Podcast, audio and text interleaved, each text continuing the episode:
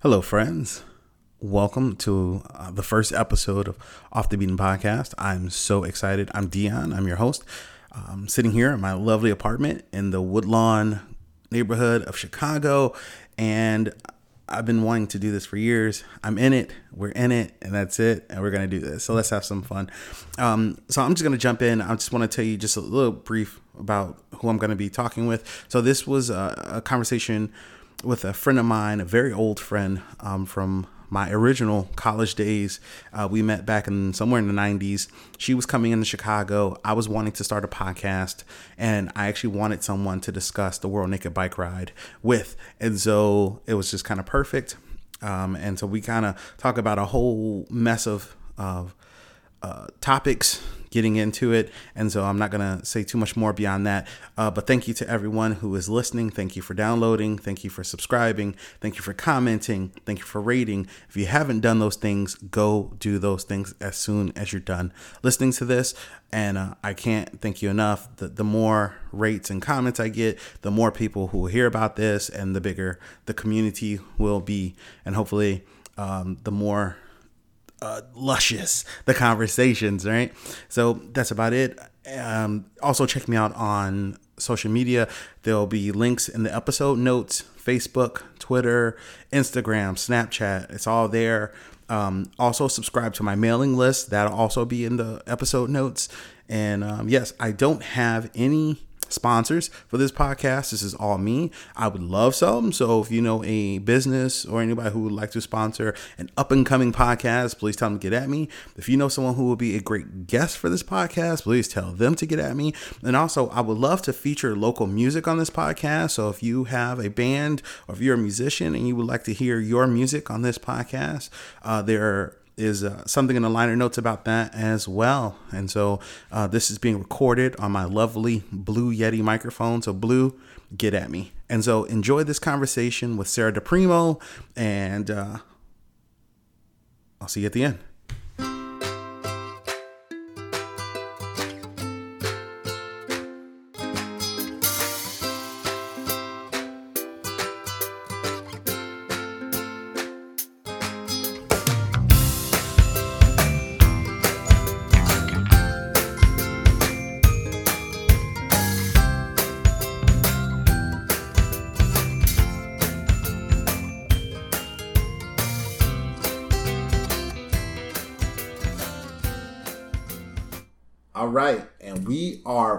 Recording.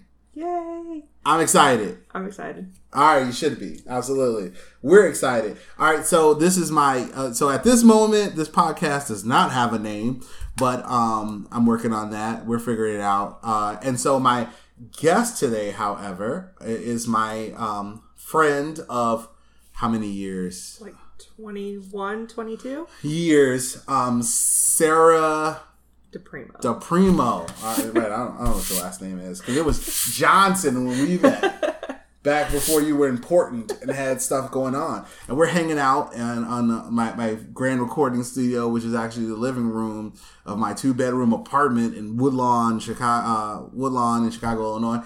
Awesome. And you're here visiting yes. for the weekend. For the weekend, yeah. First time I've seen you in 19 years. Yep.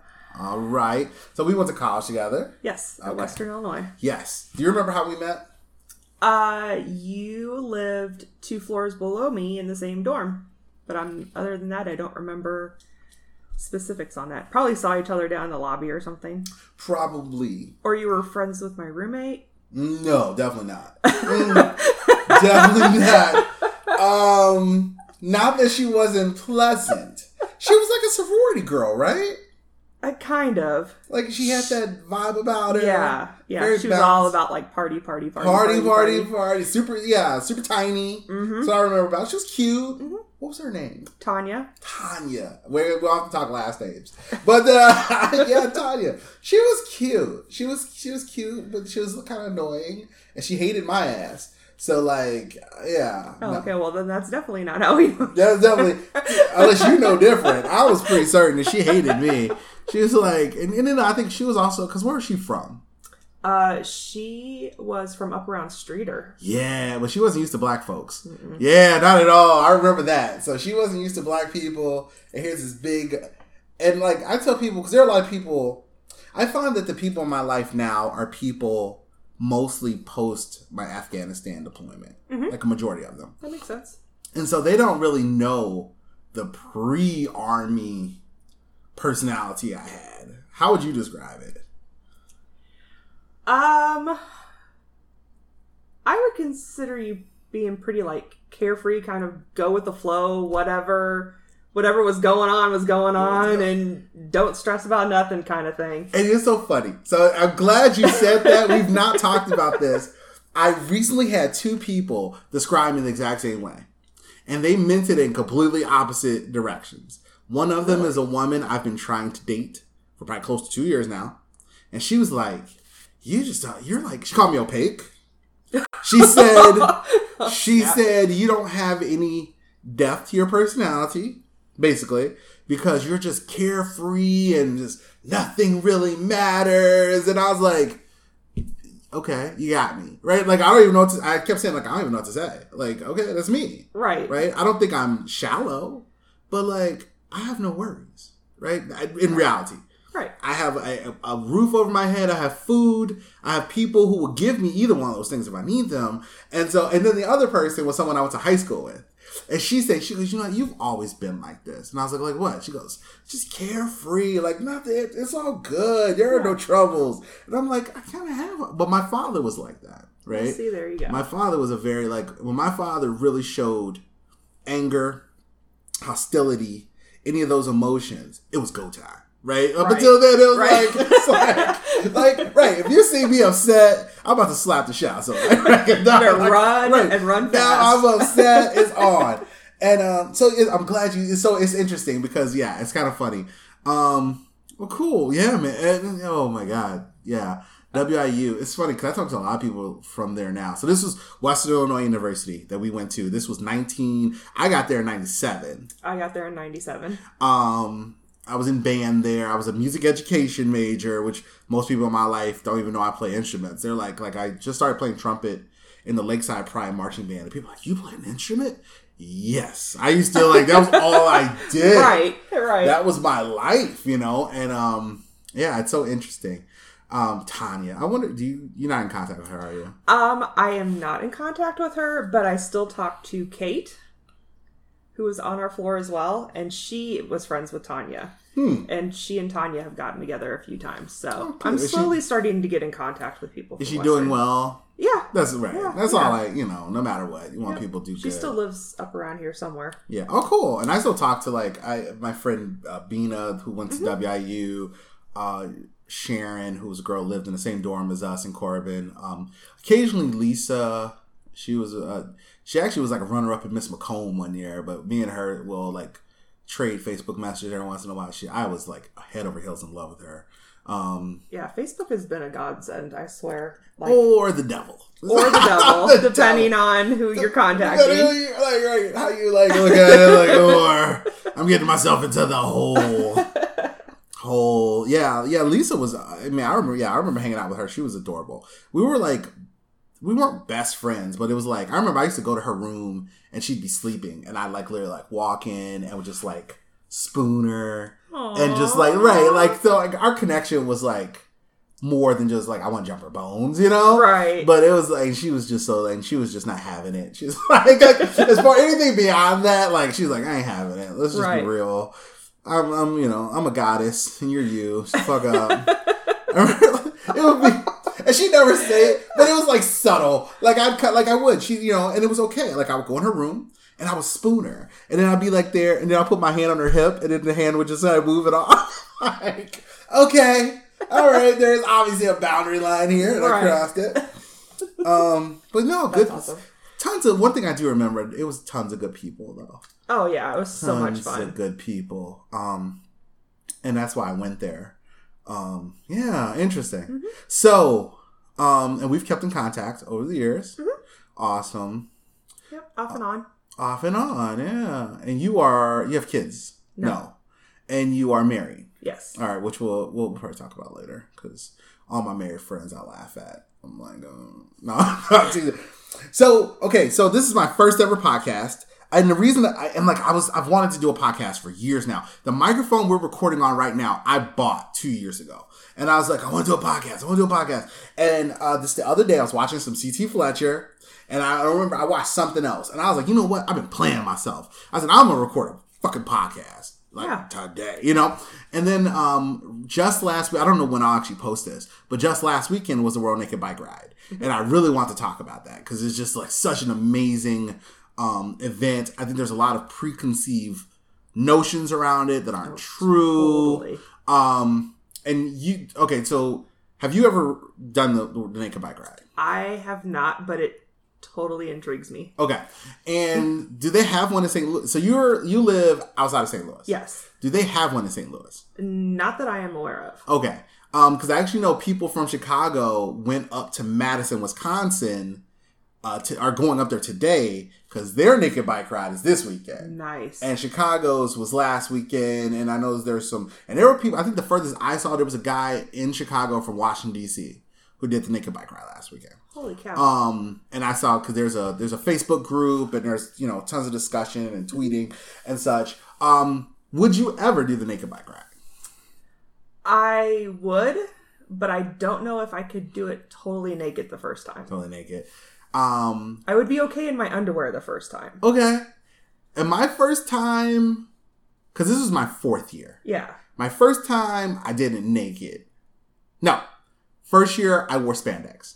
Second year I did it naked. Okay. Third year I did it naked, and then this year I had no intention of doing it naked, which is interesting because I've recently like um really been focusing on my health and well being. So I actually I've recently lost weight. I've been Right. biking tons. Um, cut my sugar intake well beyond in half.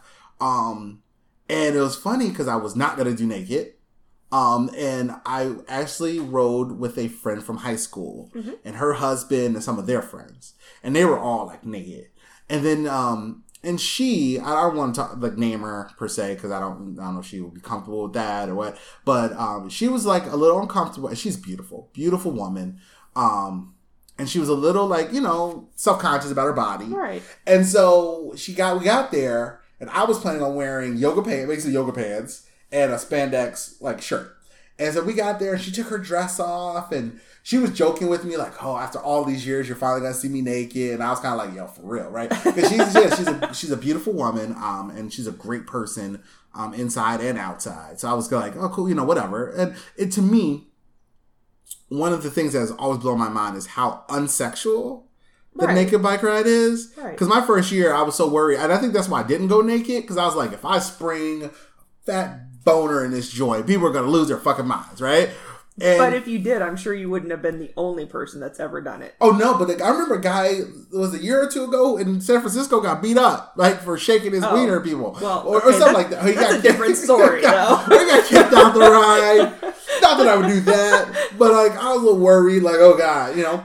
But um, it's it's very unsexual though. I mean, there are breasts, there are cocks, as far as I can see. There are vaginas. There's everything, Right. but it's not like it's not sexual. Like it It'd be like going to a nude drawing class. It's like which I've done. I've actually done nude, uh, nude uh, modeling, that does not surprise me. which, which is so weird because uh, right, I'm a like it's like it's one of those things I say to people. Hey, I am a former model. I have you know, I was paid to take my clothes off. And it's funny because I think she had the ride this year, like people be cla- are clapping, and I was like, yes. I'm like, this is the first time people have applauded for me taking my clothes off. But actually, that's not true. People have applauded me taking my clothes off and giving me money. and so, um, but yeah, but it's not. It's very like unsexual. Um, and there's this great community vibe, and everyone's very pleasant, and um, every body shape and every body type that you can see. Um, so yeah, and so but but so my friend my friend inspired me though, and like it was funny because I had my clothes on to like the they said we're rolling. And we are all getting ready to leave, you know, to, to head on the route, and like that last moment I was like, you know what, I'm inspired, and I took my spandex off and I just you know, and then it's like I stuck it in my bag, and then it's just like pork sword everywhere, and we're doing it, and we Yeah. rode, and it was amazing. Um, So yeah, Yeah, I think it's a totally cool concept, and I love the fact that uh, the sh- the police department kind of, you know, turns the other eye to. oh no, they rode with us. Well, but I mean that they're Oh. not like arresting people for. Uh oh. No, There's no, apparently no, a story behind this. Go ahead, go ahead, go ahead. um, but yeah, you know, if any other time of the year, if there was a bunch of people riding their bikes naked down the street, they would uh, probably not be as lenient. But No. As my friend David, he said this one year because he was one of the, the, the volunteer organizers and such. And he said one year on the like they were you know telling everyone you know kind of what's going on and on the bullhorn. I remember him saying he said make sure you bring clothes with you. He said because a thousand people naked in the streets is a party. One person naked in the street is a pervert. Is that kind of police are gonna look at you? And I was like, you know what? He's right. Yep. Thousand of us, which I think this year the count was eleven hundred. Oh, wow. The, the unofficial count, you know. And so, and there was a lot of people. But like, yeah, like a thousand of us. That's like it's you know, woo, woo. Right. But if you get left behind and you ain't got no clothes, you just stand on the corner butt naked, you are a pervert. Exactly. like come here, pervert. like we have the undie run in St. Louis. oh yeah, we have one of those. yeah, yeah. So you know, if you did that on a normal day, you probably wouldn't be so welcome. But Sir, you right? cover that up, all that up. Like, come on, don't be like that. Yeah, and it's and it's interesting because uh, there's four to me. There's four types of people you see when you ride. Those people who are like just like you people are amazing, and they come out. They just like there was one guy. He said not a word when I was there. He was just standing on the corner clapping. Yeah. He just watched us go by. And then there's the people who are like bewildered. And the best moment for that for me was there was a guy. We were in front of the water tower, Michigan Avenue. And there was a cop there, and he had his hands in his pockets, and there was this black guy next to him with dreads. And he goes, All these naked people? And you ain't gonna arrest nobody? I And I- love it. And I just kept rolling. I, I said, in his eyes, this is probably the most bullshit moment ever, right? Right. Well, like, I can't walk across the street. naked, mostly white, white folks. As far, but there was actually a very diverse crowd this year. Um, a lot of black people, uh, more than I'd ever probably I had ever seen, and, and I took two years off because I normally this weekend was also Spring Awakening, Right. which I was really sad I didn't get to go to. But I normally bartend at Spring Awakening with a buddy, with some buddies of mine, with a buddy of mine who who does bar management and such. Um, and I didn't go this year because my BASSET, my bartending license expired. So I was like, I didn't get it in time because of my biking. I've been doing nothing but working, cycling, working, Right. cycling, have been doing jujitsu. And so I just couldn't do Spring Awakening. So it was like, okay, I can at least do the naked bike ride this year. As after two years off, it was amazing, but it was more black people than I'd ever seen. That's Um, More brown people. Um, but I hate the term pe- people of color, so I'm not going to use it. That's to me, it feels like an asshole term. But black people, brown people, Asian, like every, you know, it was just a very diverse crowd, and so it was really cool. Yeah, So, yeah. that's r- that's awesome. Well, I Nick- love I love the diversity of it. Next year, you got travel. Let's do it. Travel, get you a nice whatever kind of bike you like, tricycle. I like those old school, like look like the old choppers. Oh, but Can the I other can I have streamers on the handles Oh, whatever you, in the front? Oh, and lights and everything. Yes. But but the other two types of people. Oh, uh, the ones who are disgusted. Oh yeah. disgusted. Like fuck you. Why would you have your dick?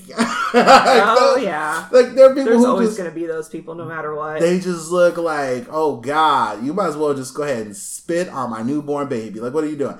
And then the people who are just like like there are cooler things for me to like the people like there was a girl sitting on the on a stop and she was like staring at her phone like whatever she's doing i'm like oh that's the most interesting thing right now right. there's a parade the of naked- completely oblivious people. right there's a complete there's a, like that's like i'm like i'm thinking she's probably looking so she doesn't have to look at all the pork swords but then again i'm like but that oh, she was totally looking over the top of her phone. I'm like, but that's how you right. I'm like, that's the most interesting thing going on right now is your phone. Really? Really? Okay. And there are people like that. Like they just like they're not even looking, they're just walking, Mm-hmm. going wherever. And I'm like, you are what? Huh? Right. Like the other three reactions are at least genuine. You're just an asshole. Right? You're just like, huh? What naked people? What naked people? Right. Huh? And it's funny, actually actually, I discovered the World Naked Bike Ride. I was on a date with a girl that I that I had um, had romantic overtures with at Western Illinois University. Her name was Carly. Um, and it was funny because I just thought she was too good for me, Mhm. right? And so I actually ended up hooking her up with one of my best friends at Western, and they dated for like five, six years. Holy crap! And it was, and, it, and like I thought, and ultimately I was like, you know what? Maybe they'll get married, have kids Right. and it'll be a really sweet story, you know, because like me and her, like I said, we'd had like a romantic, like we went on one date, never kissed, I don't even think, right?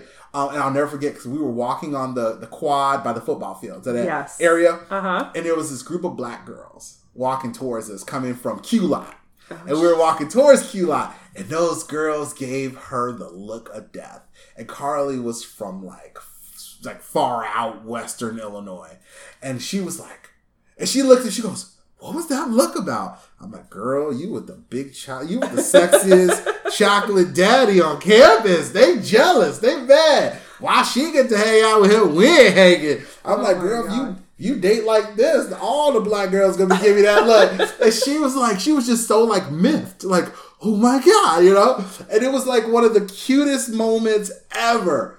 And uh, um, but we were on a date here in Chicago, so this would have been like seven years ago, Okay. maybe because she's married now. She has uh, uh, she had a kid then. She has more kids now. You know, um, I th- I'm pretty sure. Um, but we were actually at a subway up near Rush and Division, and literally we were in there. I remember like getting ready to leave, and I looked at, and I saw like a naked person go by, like, like one, and I remember being like, "The fuck was that?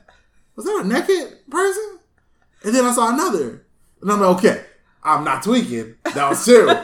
And then the whole parade, like, then it was like, yo, yo, yo. and it was one of those because there are times in the ride where they just kind of go a little faster, go, and it was like it, they just came through, and I was like, and she was like, "What is this?" I have no idea, but I'm doing it. I'm doing Right. it next time, Right. and that's how I discovered the World Naked Bike Ride, and uh, yeah, and I'm doing it, and Carly is long gone, and that is life, as it turns out. Um, so why are you? Let's go ahead and talk about why you're in town. Because I was telling somebody about this last night. I'm like, yo, this Joker's at my house, and here's why. so you go ahead. Great. Uh, I am up here for the mixtape tour. It's New Kids on the Block. Debbie Gibson. Tiffany, you, too bad you guys can't see the look he's giving me right now. Uh, Naughty by Nature and Salt-N-Pepa. Salt and pepper. Yep. They were uh, in St. Louis the beginning of May, and I missed it because uh, the concert was the night that I flew back from Florida. So I was like, hey, I have friends that live in Chicago. I have a cousin that lives in Chicago. I'm just going to go up there to the concert. so Oh, right. here I am. So you crashed on my couch last night. I did. mm-hmm. I did. Slept like a baby. too. Which is hilarious because I hate my couch. It's too small and it's too soft. I hate sitting on it. I, I and you know what? And only that's one of the few things. No, let me say the opposite. That's a hand me down. And there, there are very few things in this place that are not hand me downs. Right? Uh, My place is very Spartan, and I'm very poor for the most part. Um, even with my newfangled fancy job. Um, so, but like that chair was a gift. Everything in here is a gift or a hand me down, including my bed, um, including this table, uh, which is just a card table we're sitting at right now. Um, I bought this with my own money. I have this huge tough box that my table sits on. I bought this in Afghanistan, right? This thing could take a bullet and save your shit.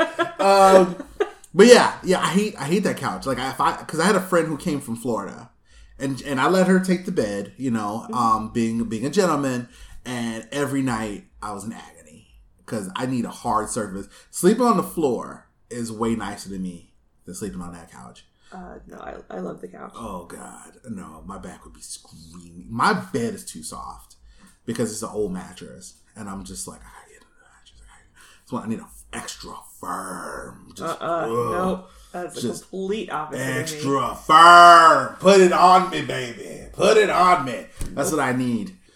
Oh, but yeah. So new kids on the block. Yes. I'm not judging you too hard. I, you better not, because I know a story. because I've seen.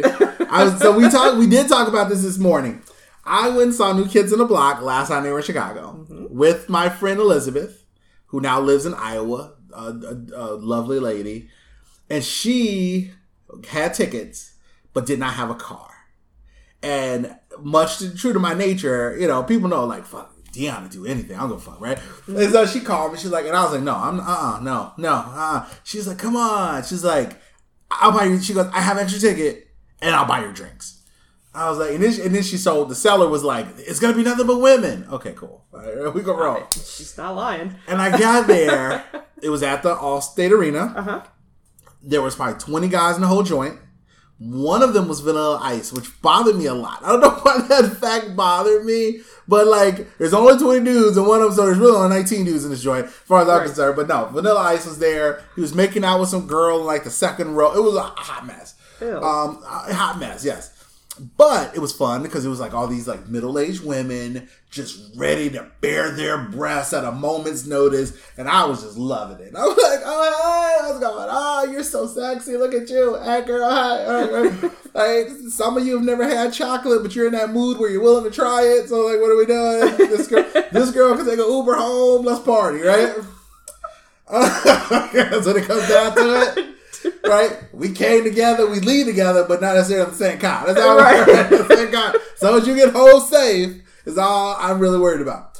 But yeah, and we um no, it was great. And then but it was 98 degrees, Yes. Boyz II Men. But it's actually Boyz II Men with the opener. Yes. Then 98 degrees. And then I, and I was telling you this earlier because it was like, you know, they, they have the huge screens, Uh-huh. and it was like, "Are you ready?" And I was like, "Okay, you know, okay, it's New Kids on the Block." I was not a fan when they were like popular because I'm mm. black, right? that was not the, And you're male. That was not what was hood in my neighborhood. You know what I'm Right. saying? So, but it's like, "Are you ready? Are you prepared?" For two and a half hours, I was like, "Oh hell no!" Because you can hear, like, I was the only person talking. Oh, hell no. Two and a half hours. And so, and Elizabeth was like, it's to be okay. But 90 minutes in, she was like, you ready to go? Because it's a lot. It's a lot of music. But I will say this. Um, Joey, hmm right, who does Broadway now, who has a solo career, is amazing. He is an amazing vocalist, and they rightfully and smartly feature him a lot. Yes. So there are songs. There was one song, and I don't know their songs. I couldn't tell you like, cause, did they do the right stuff? Is that their Yes. song? Okay, okay. Other than that, right? I couldn't tell you a song, but there was one, and they put him on like this turntable, and he went like thirty feet above the stage with just a microphone, and he was kind of dressed like Michael Bublé. Like that's how I remember it. And he takes the vest off, he takes the tie off, and then he like rips his shirt open, and I was like, okay. He's got something going here. Like I, I feel it. That almost sounds like he was singing "Please Don't Go, Girl." Probably. And the women were like, ooh, bras are flying.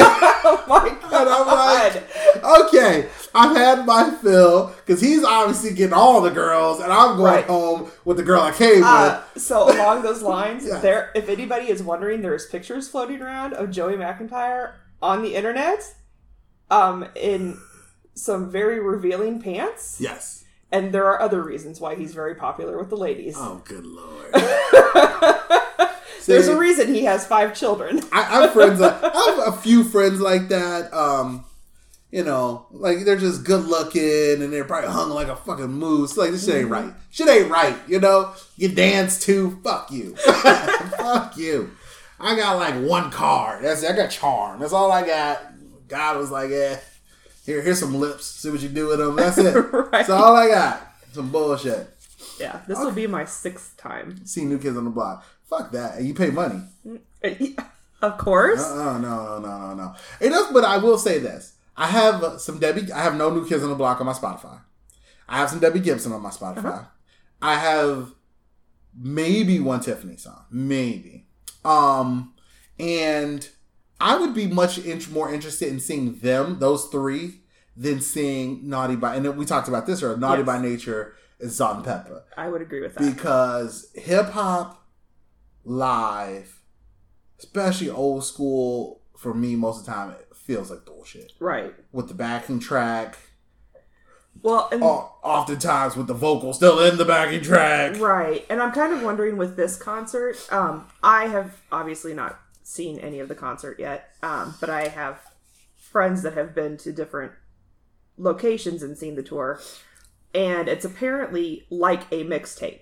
Like you know, usually when you go to a concert, the opening band starts, they do their shtick, and then Oh, so it's so not. this does like they have no opening band. Like it's they do a, a New Kids on the Block song, and then Debbie Gibson might come out, and then Naughty by Nature might come out, and then oh, so it's so it's rotating. like all mingled in Oh, that's together. cool. So and they actually all do a song together. Oh, that's cool as fuck though. So give you that. I'm I'm really looking forward to it. and, Okay. Yeah. I know my friend Holly went, and I didn't even ask her about it because it's fucking new kids on the block. And I'm like, I don't give a shit what you did, but but uh, no, but uh, okay. Now that I hear that, I'm really interested. Right? Yeah. that would be cool because I imagine the dudes from Naughty by Nature, like with Debbie. Is she married? Debbie Gibson.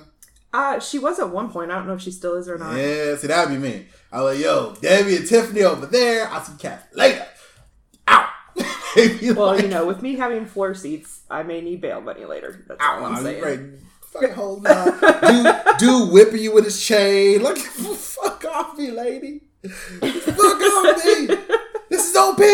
What are you doing? No, and I, yeah, but I went to um, and I will say I saw and Pepper before. They performed at the Taste of Chicago, and if anybody remembers who else was at that because I remember Slick Rick, I remember Dougie Fresh, I remember Salt-N-Pepa, but I feel like there was three other acts. I feel like Kool Moe Dee might have been one of them, but it was off the chain, old school. Uh, Taste of Chicago, the first time and only time I've ever, other than Fourth of July, I actually remember they shut that field off so no more people could come in, and it was just like That is nuts. every black person in Chicago and half the white ones was just like, oh baby, you know, like no, it was like a uh, what's the what's the what's the the big Salt-N-Pepa song? Uh, like uh, let's talk about sex, baby. Yes. Let's talk about and like everybody's out there, and I was just like, this is mad because it was old school. When Slick Rick came out with the suit, the Kangol, the fucking patch, I lost my mind. Lost my mind. Slick Rick's in the house. Slick Rick's in the house. That to me was second, and I, and I mentioned this to you or this morning. Second only to going to, and it might have been the same year. To Chicago, Morris Day in the Time, That would have been awesome. and I snuck, not even snuck in, but they opened up the seating set because I didn't have tickets. Because you had to have set, that was like one of the first years you had to have tickets to get in the seats, mm-hmm. and I didn't have tickets, but they but I got into the seats, and I literally snu- like went up to like the fifth row, and I'm there. Morris Day's on stage. He- now we're rolling the hits, Ice Cream Castles, and uh, the, the Bird, uh, uh, Jungle Love. He's dancing because he. I mean, it's straight '80s, and I'm in the fifth row, and I look left and right. I'm the only dude in the first You could have gotten some serious tail that first night. five row, Right, he shares. He's one of the two who shares. First five rows. And I'm like, where's all the dudes? I don't give a shit. Because he was like, the minute he combed his hair, I was like, oh my God, it's Morris Day. Uh, uh, and we were all like, the whole, my whole row was dancing. It was like we were backup dancers. We were doing that old school, like side to side. Da, da, da, da. Oh, we, oh, we, oh. Like, this is some shit. And then there's like the the Morris Day where you do like the step and then the slide and Uh-huh. then step, step. We were all doing it. It was like everything they were doing on stage, Oh my, my whole row was doing, and it was just me and like, Those are the best concerts. oh, it was best. It was the best. Best. I would go see him every. And it's funny because I'm a huge Kevin Smith fan, Mm-hmm. and in the Kevin Smith movies, that's uh, Jay and Silent Bob. Morris Day in the motherfucking Mother- time. And I, and I said it. I said it on someone's camera because I was like, I don't believe it. And the lady next to me was like, this is amazing. I'm like, it's Morris Day in the motherfucking time. and I was just, oh my God. I like, I'm excited. I'm sweating. so to think about it because it's Morris Day in the motherfucking time.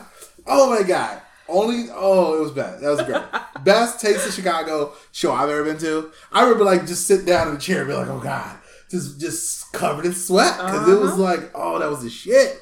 So yes. So hopefully you have a great time. I'm sure I will. I have no doubt about it whatsoever. Yeah, yeah, yeah, yeah, yeah. And um, get pictures. Send me pictures. Oh yeah. Totally. Um, I wonder how um I wonder how long we've been doing. Okay, I, I don't know. Like you know, we got time. So. Dun dun dun. Dun, dun, dun. You know what? Let's so it, let's talk about so let's do this. Let's talk about this. So I have a list of topics here because I uh, you know I don't know what's up, what's up, what's up, what's up. Um, so it's Pride Month, Yes. and you identify as? I identify as a bisexual polyamorist. Okay. So, in other words, nobody's safe. All right. I dig that. I guess. I don't know. I, I dig that. I guess. I guess. No, I had a friend years ago, um, and I remember her. Her she was bisexual. Well, it is funny because my history, um, which I guess we can talk about, um, with that with the LGBTQ I A T. plus. Yeah. Like I just cut it the plus, right? plus community is is a, is actually kind of interesting.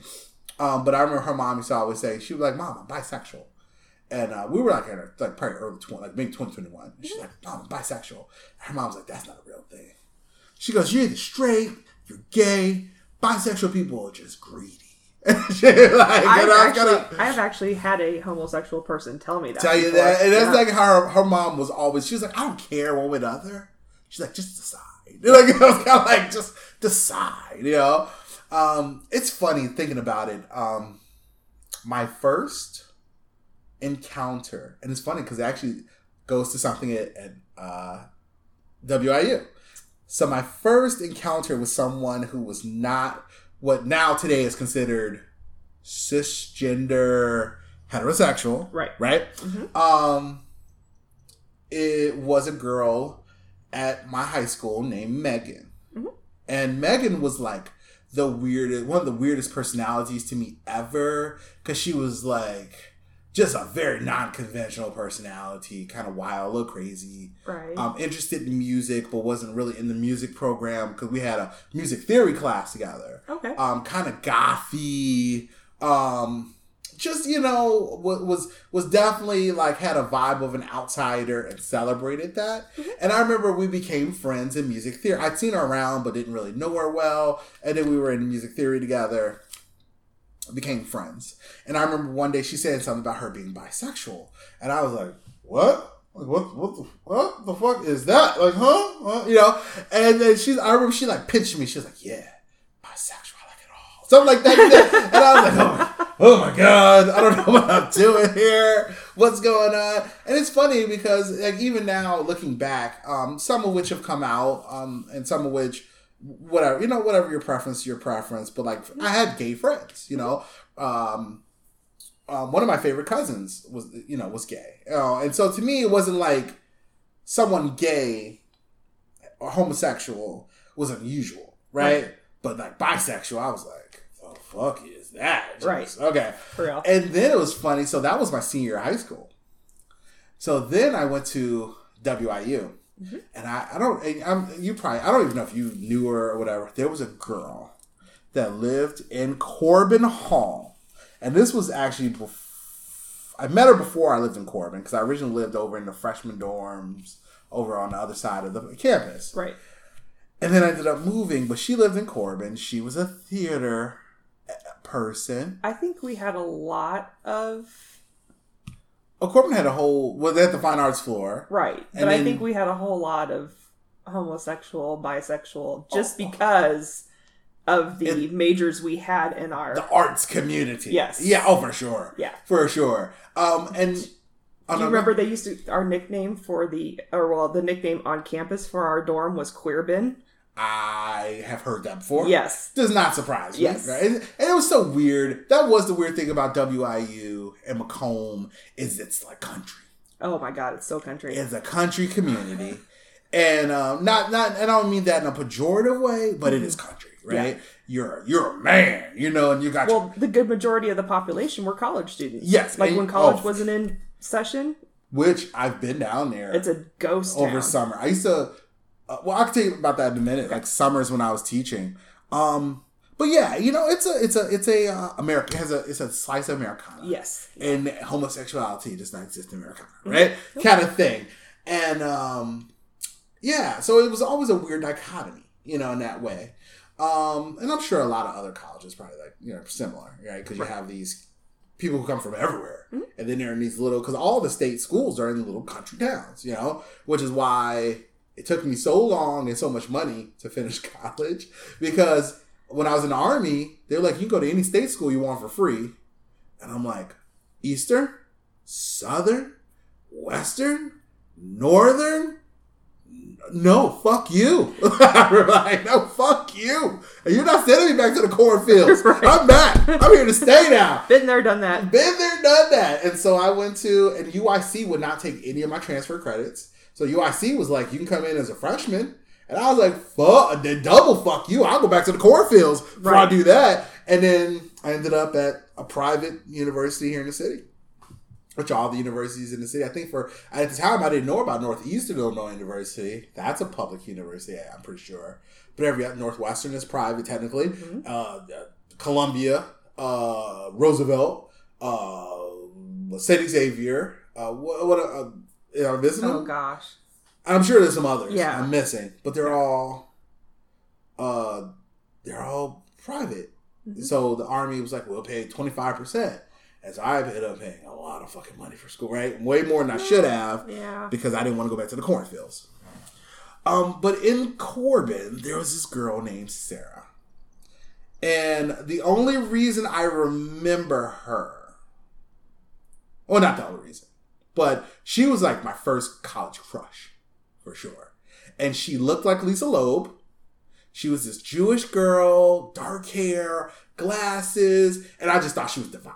Like I just thought she was divine. And I remember like manufacturing a way to meet her and then I'm meeting her. And it, it was almost like, you know what, you're kind of funny. You should hang out with me. And I was like, yes, please, you know? And I'll never forget. And we'd go on these like late night walks around the town. Like just, you know, walk to Turning Point Cafe, Yep. get something, walk, uh, you know, and like we never really hung out outside of that, but we'd, hang, you know, and then slowly over time we started to a little bit more. But I remember we'd walk, and one night she was telling me we were talking about relationships because I'm, you know, trying to figure out the you know, boyfriend, what are we Right. doing here? And she's like, yeah, you know, I'm single, blah blah. She goes, the last person I was dating was kind of shitty, blah blah blah. And then she was like, kind of explaining. She goes, and she, blah blah blah. And I stopped and I said, she. she was like, yeah, she. And I was like, you know, because I, I you know what I'm saying? Right. I, okay, okay. This was a, a new thing for me to encounter, se. Um, and I, at the time, I was 17. I went to college at 17, right? So I'm young, right? I'm just like, she, you know, like, oh my God, I have no idea this happens, you know? The second person I've encountered, but I'm still like, oh, shocked. And she goes, yeah. She goes, I'm bi. And I like, you know, it was immediately like shock factor and then like super turned on factor. Right. And then it was, she was like, yeah. And then she just started, she goes, Carrie, Andy. She started naming all the people that I would hang out with through her. She goes, they're all gay or bi. And I was like, no way. She goes, we're all in the BGLFA. And I was like, the fuck is the BGLFA, right? So at the time, Western's gay, there was a Gay Straight Alliance. Yes. And then there was the Bisexual Gay Lesbians and Friends Association. Yes. The BGLFA, right? Yep.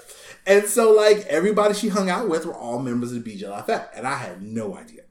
So I'm like, uh, but and then I kind of like, well, it kind of explains it now because Andy does seem a little feminine. Like, okay. Right. Once you hear it, then you're like, uh, uh, oh, yeah. right, yeah. okay. Yeah. You know, Carrie did seem a little rough around the edges for, you know, okay. so, um, and then I ended up joining the BGLFA, right? More, one reason was because I was like, okay, this is cool.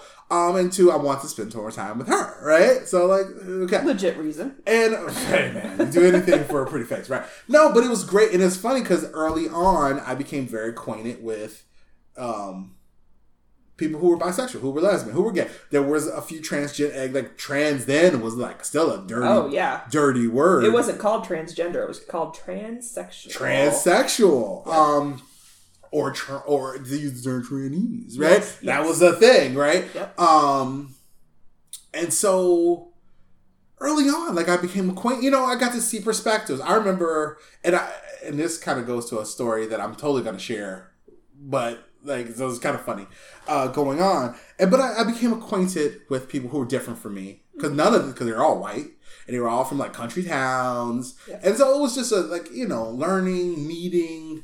Being around people different, uh, so I became, and I'll never forget because because they used to do. Do you remember the BGLFA used to do panel discussions? Yes. And so I started doing panel discussions because there were a lot of allies, but most of them were like closeted allies. Right. And so I'm like, yo, I'll, I'm down for whatever. Oh, cool. I'll do. And I used to do these panel discussions. So the point of the panel discussions was to talk about bisexuality, talk about being gay. Queer wasn't even a word, still, you know. Then, um, and then you didn't know who was what until the end of the panel. Everyone will offer their their orientation, and I'll never forget because I was in the Phi Mu Alpha fraternity, and there was a bunch of uh, freshmen who were rushing and one of the panel discussions was a freshman class. All these kids who are rushing the fraternity, and they're all sitting, and they're just their eyes are like saucers because they're just pretty sure Dion's about to come out. Right, right. Dion's about to come out. pretty sure Dion's about to come out. This this is happening. It's going down. We didn't know. You know, we did, which is funny because Mu Alpha had gay members. Uh, if I recall, um, uh, one of the drum majors, maybe he wasn't though. Maybe he wasn't Mu Alpha, but like there were gay members in the, you know, people, you know, obviously in the in the music department, right? But I just remember their eyes being like saucers and doing the panel discussion, and then at the end it came, you know, like I'm at the towards the end of the line, and it was like, yeah, my name's, you know, obviously my name's Dion, and I. And just pausing, and then just these like saucer eyes, They're like on the edge of their seats. Do it. am heterosexual. Sorry. Sorry, guys. this, is, this is only for the girls, you know. And um, but yeah, I, I remember like being involved in that early on, you know. Um and oh, but then um I don't know if you remember or if you even one of the reasons I left well, I left WIU because I ran out of money. Mhm. But I also um was diagnosed as cl- as having clinical depression Mm-mm, I didn't know that. while there, and my depression got really really bad. Um, running out of money just happened to be like an instance of like, oh, it's really time to go, but like for sure. And I remember having to tell my mom that I was taking medication for depression. And I and, and to my mother, I I was struck me as like that would be the most awful thing in the world, right? Right. And so I couldn't think of like how to tell her. So at the time, a lot of my friends were coming out to their parents, and they would tell me about these coming out stories. Like I came out to my, you know, and they were flipped out, and you know, back then I was like, oh my god, my son. ah, ah. right. Exactly. So I said, you know what? That's what I'm gonna do. I'm gonna tell my mom I'm gay, and then that'll be like the worst imaginable thing. And then just kidding. And then be like, oh, just joking. I just got depression, right? right? Like, really. oh my god. so I did, right? Worst idea ever. Now in in, in re- re- reflection, but I'll never forget. Um, coming home, and my mother knew I had been going to the medical center, but she didn't know why. And so we got back. I did, she kept asking me, "Why, why are you going to the medical center? Why, are you, why am I getting these medical bills?" I'll, t- I'll tell you later. Get back, and I was like, "Look, mom." And it was my mother, my sister, and my best friend at the time, and they're sitting there. I'm like, "Look, I'm just gonna tell you guys this. I'm gay.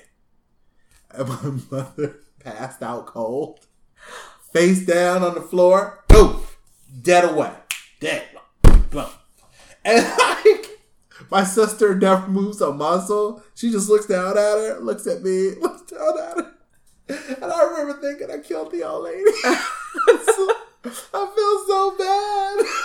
Like, oh God. Hope the joke was worth it. And my best friend never moved a muscle. He once again like these platter eyes, just sitting there staring straight ahead, not even looking at me, just staring at the wall. And then I was like, "Oh no, I'm just joking.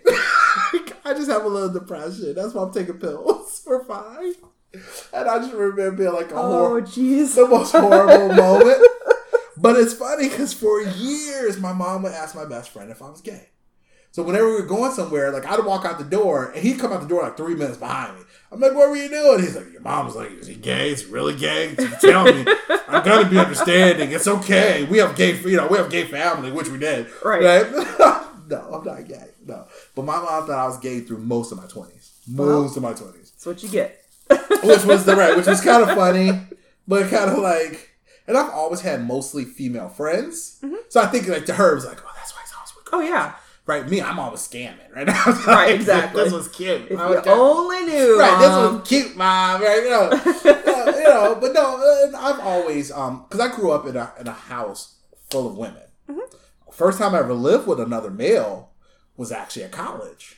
So, you know, I've always been surrounded by women. I have an older sister who always had females around. I've just always connected with women. I'm not, the, I don't think of myself, you can tell me if you disagree, as a typical dude who's like, yeah, I'm super tough. And, yeah, you know, No, look, I definitely would not say that. look at my big truck, you know. look at my big truck, you know. And, you know, I'm not a typical dude in that way. And so I've always just connected with women better. They conversate better, right? It's, it's funny because, like, I think, like, even now, like, when I hang out with men, men are very, like, you know, you know, Right. And now it's like I'm at a point in my life though where I am developing like deeper connections with my male friends, Mm-hmm. you know. And it's, but it's it's always been much more natural with females, right, exactly. whether I was like trying to date them or not, right? Right. Just you know. And so yeah, so it was pretty funny, and that's a funny story, but it was not funny at the time. Uh, no, I don't imagine so. Is he really gay? No, no, he's not. Are you sure? I'll be understanding.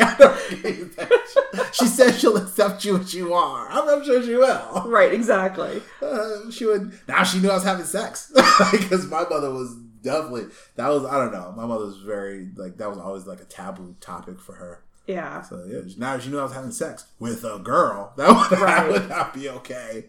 I pretty much have always known I was bisexual, but I never really did anything Mhm. until after college. Interesting. So, So, um, okay, why? why did I not do anything? Yeah. Uh, because of my family. Mainly, uh, I knew they would not. Uh, they would not accept it Okay. very well. Yeah. So, and I am, even though I'm bisexual, I'm much more attracted to men than I am women. Um, I always say that I'm picky Yeah. about my females. So, you know, it's just been one of those things. I, I can't remember what friend it was, but I know I had a friend who said something similar. Who said to me, she said she was sexually attracted to women, mm-hmm. but romantically attracted to men. Is that kind of like Yes. Yeah. like she was like I would never date a woman, Right. but I like I, I could not imagine marrying a woman right. and like living with another woman for the rest of my life. Yeah. But yeah, like I'll look at a female and be like, "Yo, she is hot as shit." Yeah. Do you have female partners now? I do not. I haven't had one in oh gosh, it was before I got married, Okay. so probably ten years. Oh wow. Yeah. Mm-hmm. So Do you, does your family now know that you're bi? no. Oh, oh so let's. Yeah. okay, that's cool. Well, if they listen to this, Uh, see you. I, Yeah. You're like you're like no one's gonna hear this anyway. Shit, this is going nationwide. This is it. This is the new stuff right You here. know what? It's Pride Month. It's Pride. We gotta come out. Gotta Yeah. come out. That that closet's getting pretty damn dark. Kick so- that right. Kick that door. Open. I know it's it's amazing. It's amazing to me now. Um, looking back even to the WIU years, I remember almost like getting into a fight with a fraternity. We're walk. I don't remember where we were going, but some dudes being you know assholes. You know, some frat like, oh look at the look at the fucking fags, blah, blah, blah. and I'm like, yo. y- You come down here, I'll show you what fags do. Right? Right. We'll rock you, rock you, and I'll fuck you in your ass right here in the street. And they'd be like, people like, oh, and that's so weird, you know. And then they're like, oh, you know, uh, come on down, bro, you know, and and getting into those scuffle, that scuffle, getting into those arguments and all that bullshit. And now Yeah. it's like, Well, and even like I was telling you over breakfast, my friend that's trans yeah, that is transitioning from female to male um, went to go fill his testosterone this morning, and the pharmacist told him that it couldn't be filled because it was a medication for men, and he was technically a woman. So I mean, there's still always the Oh, still sure. you know that that stigma and yeah, all that. So and especially with the the current political climate, yes, yes, very much so. the president, yeah, that's el presidente.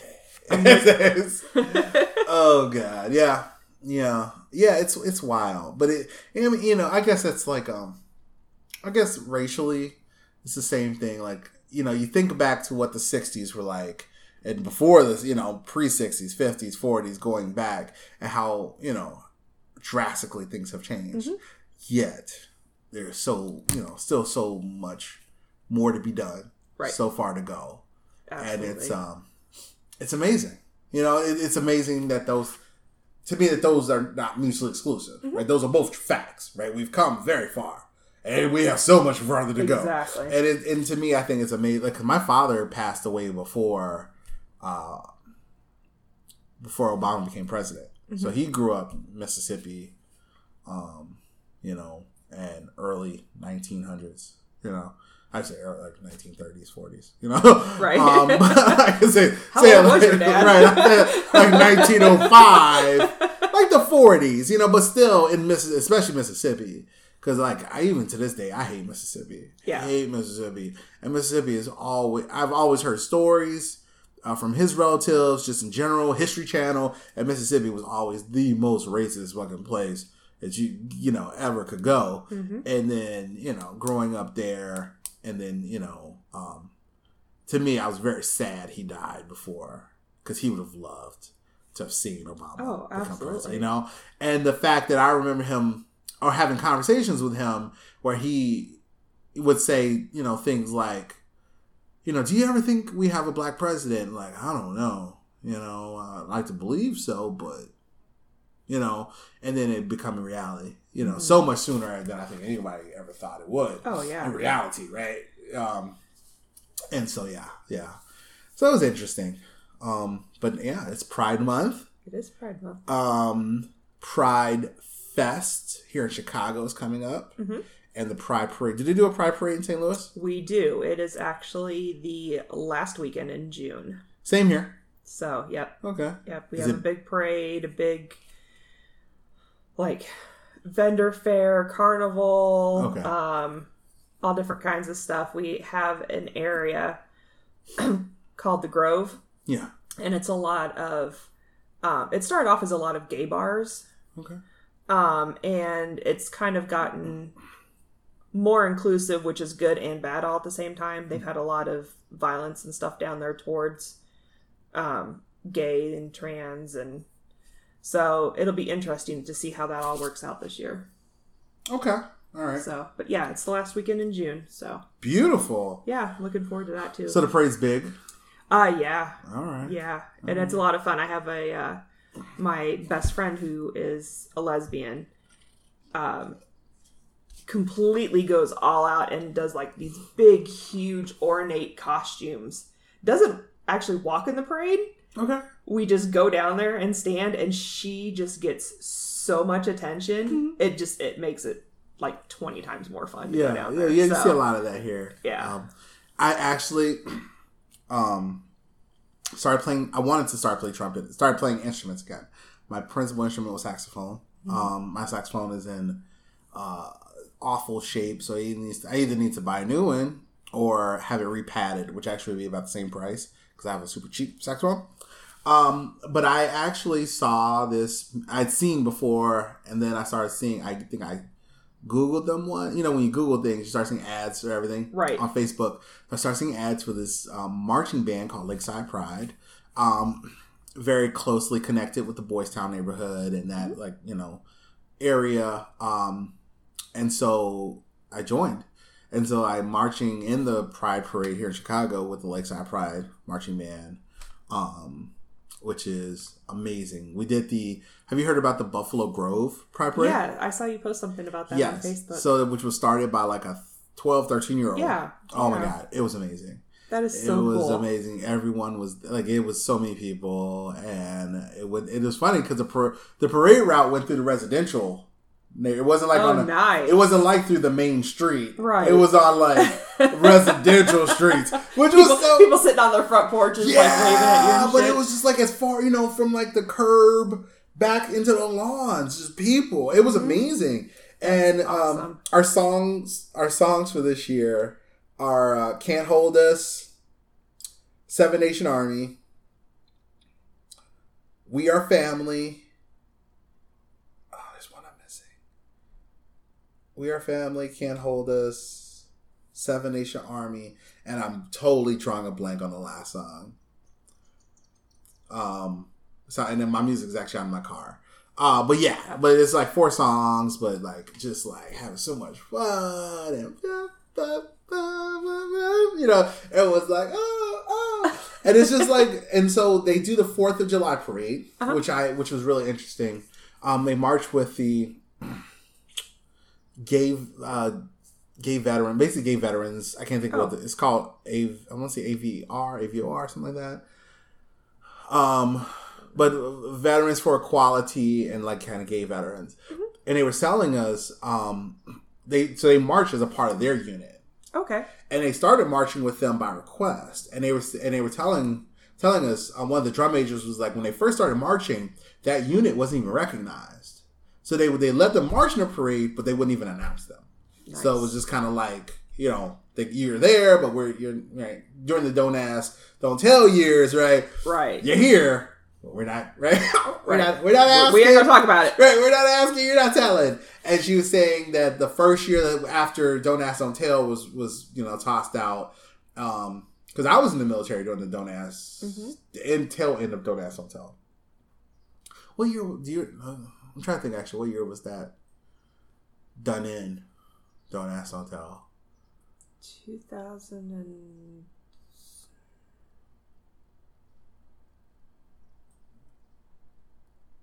Yeah, I don't remember either.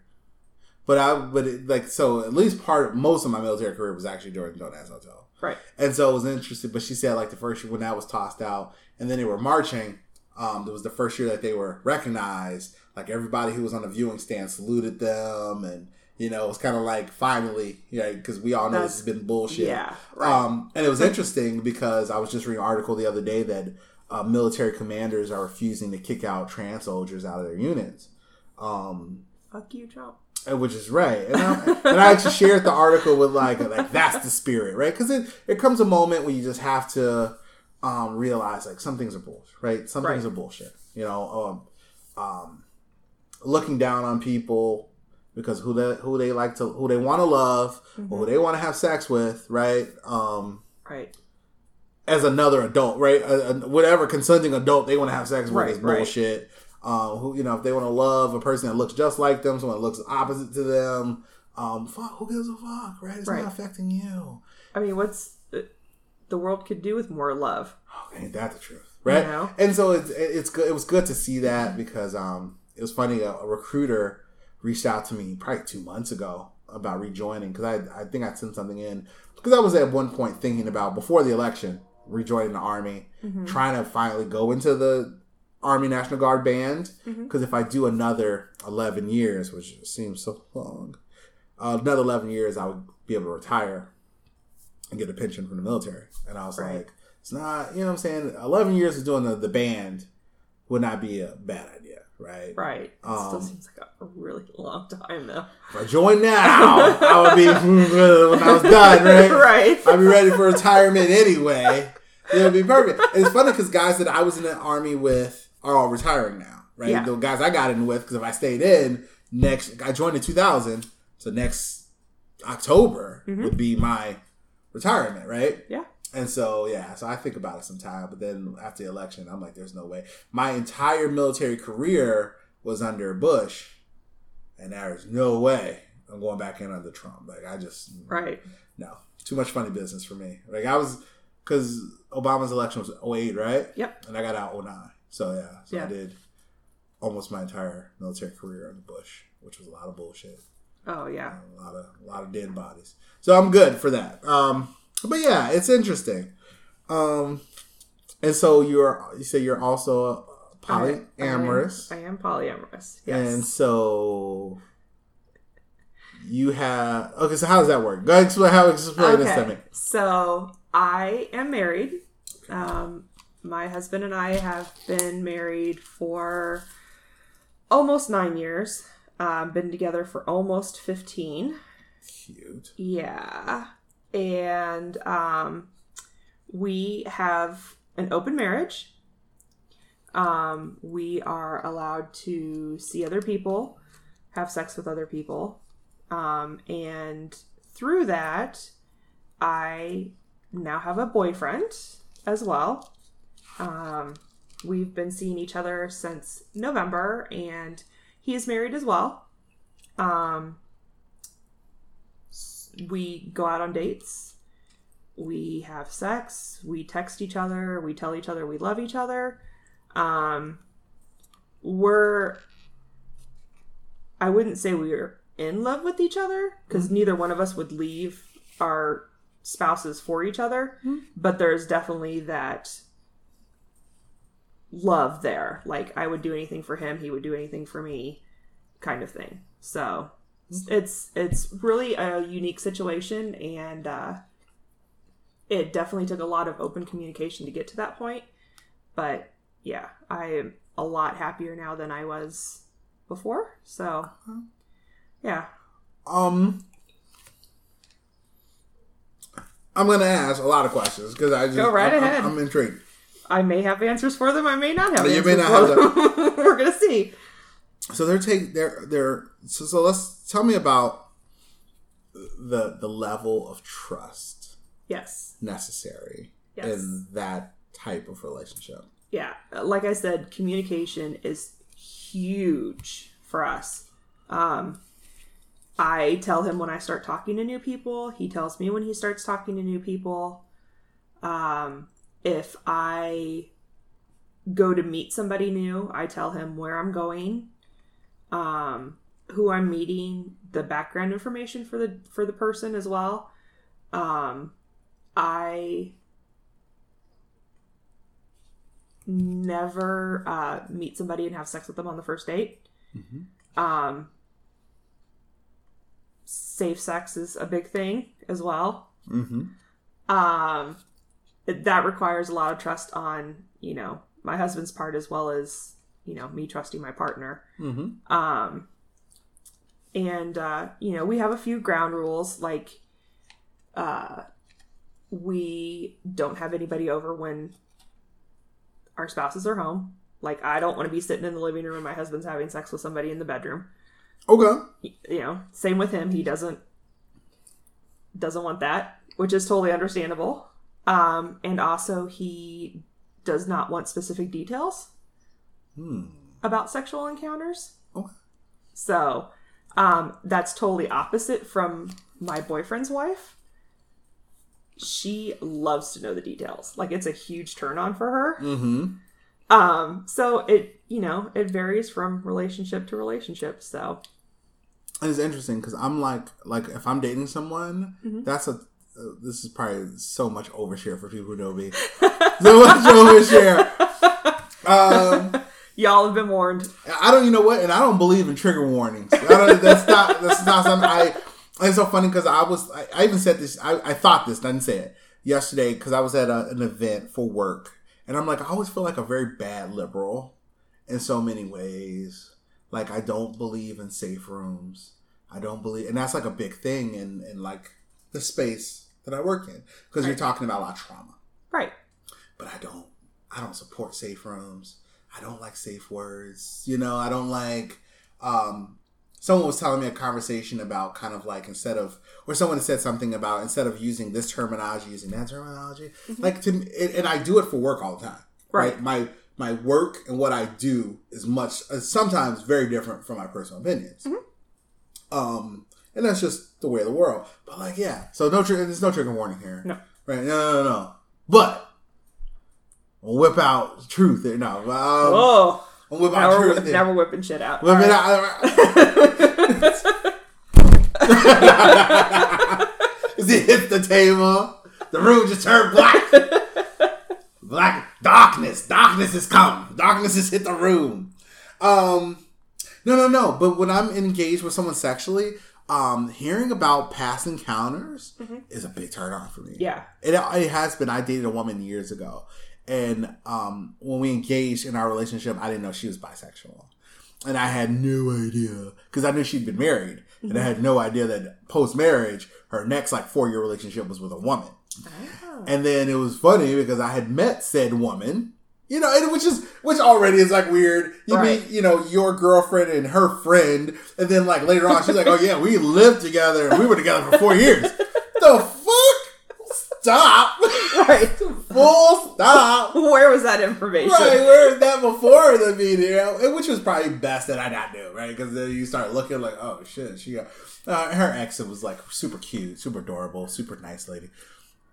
Um, but I remember she used to, I'm like, so what did you, you know, what you guys do? Mm-hmm. You know, what'd you do, you know? And then she actually had a, a lover prior to us dating. Mm-hmm. And then she had like mentioned it to me. I'm like, are you two still hooking up? She was like, no, because, you know, me and you were dating. I'm like, I'll go fucking hook up with him. Do you, you know? Right. And then so she did. And then I'll be like, so what did you guys do? Yeah. Huh? Yeah. Tell me a little bit of that, right? Was, huh? Yeah. What, you know, to me, it's a turn on. Yeah. I love, you know, like past encounters, you know, Mm-hmm. Uh, when was the last time you and who did it and where and yeah, what was that like? And yeah, you know, like that totally, that turns my crank. The boyfriend does that too. It turns he, my crank. he loves hearing details. Yeah, it turns my so yeah. yeah. So I'll like pull out these old stories. Yeah, yeah, yeah. Yeah, he's like, yeah. turns my crank. Yeah, turns my crank. Yeah. So Um, interesting. So, and, and it's funny. So you you and your husband have never um, had sexual encounters with someone outside the marriage together.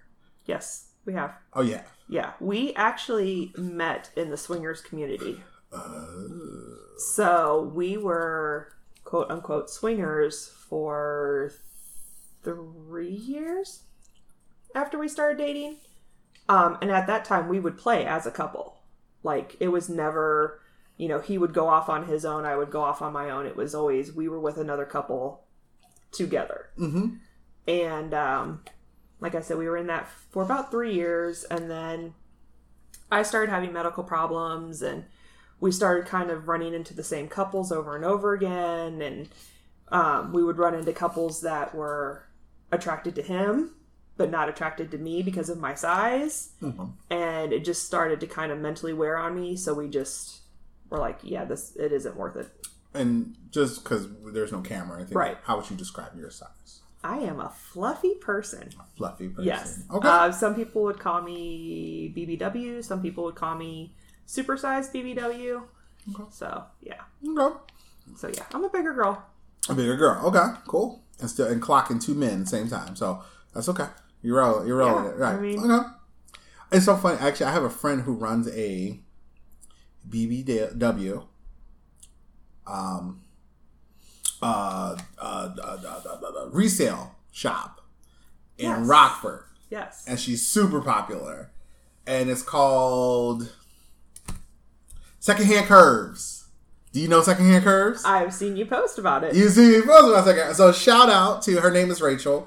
Um, and Secondhand Curves. She's amazing. You should check her stuff out. yes. Um, I she- will. yes, because she's and she does mail order. Nice. Um, and I, I, I'm sure she. I've never. I, I've been to the website, but not in a long time.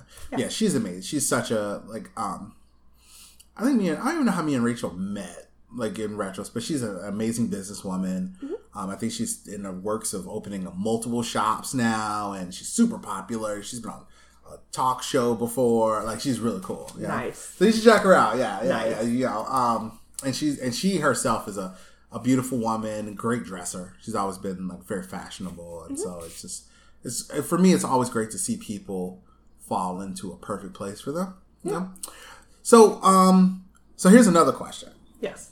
Um, your husband and your boyfriend Yes. are they friends? Um. I, I don't. I wouldn't call them friends. They have met, um, and they both are friendly towards each other, um, but they don't like hang out or talk on a daily basis. I, on the other hand, talk to my boyfriend's wife all the time. All the time. Yeah. Um, and actually, I have on a couple of occasions either spent the night over there or spent the whole weekend at their house while she's been there. Oh, she likes that. Oh yeah. Okay. Is Yeah. she attracted to you? Um, I don't think so. We've all kind of talked about it. Um, and she's bisexual as well. Okay. Um, but at this point in our relationship, we kind of feel like it might make it a little bit too complicated.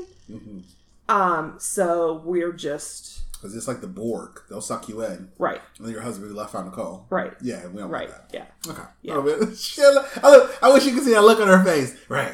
She's like exactly what the, Yeah. that's exactly what the conversation entailed too. Yeah. I already know. I know. Well, and it's that whole male fantasy of having two girls at the same time. Which is becoming a thing. Well, not Right. just that, but I mean Right. polyamorous couples Yeah. and in general Yeah. are becoming a A, a, much more a popular. thing. lot more people in in the poly community are, you know, they date both, Yes. but just in ours we Yeah. we don't. Okay. But but no, we you know, we hang out and we watch movies and you know, have dinner together and cool. yeah, it's a lot of fun. I um okay and okay so that's that was so what about your husband's girlfriend? So he has not had as much luck as I have. Um, he has met a couple of girls. Um, he recently had an encounter with one, um, probably a little over a month ago. Um, but she ghosted him, and so he he doesn't have anything serious right now. No. Yeah. I've gotten ghosted probably twice in the last like two months. Yeah, I mean, I've gotten a- ghosted too. So It's a real thing. yeah, Real thing. yeah, To hell with the ghosters. To hell- Exactly. To hell, with the ghosters. exactly. Long as that. So, so Um, I, I feel super bad for him, and you know, but So, full disclosure, yes, I actually dated a woman. Mm-hmm.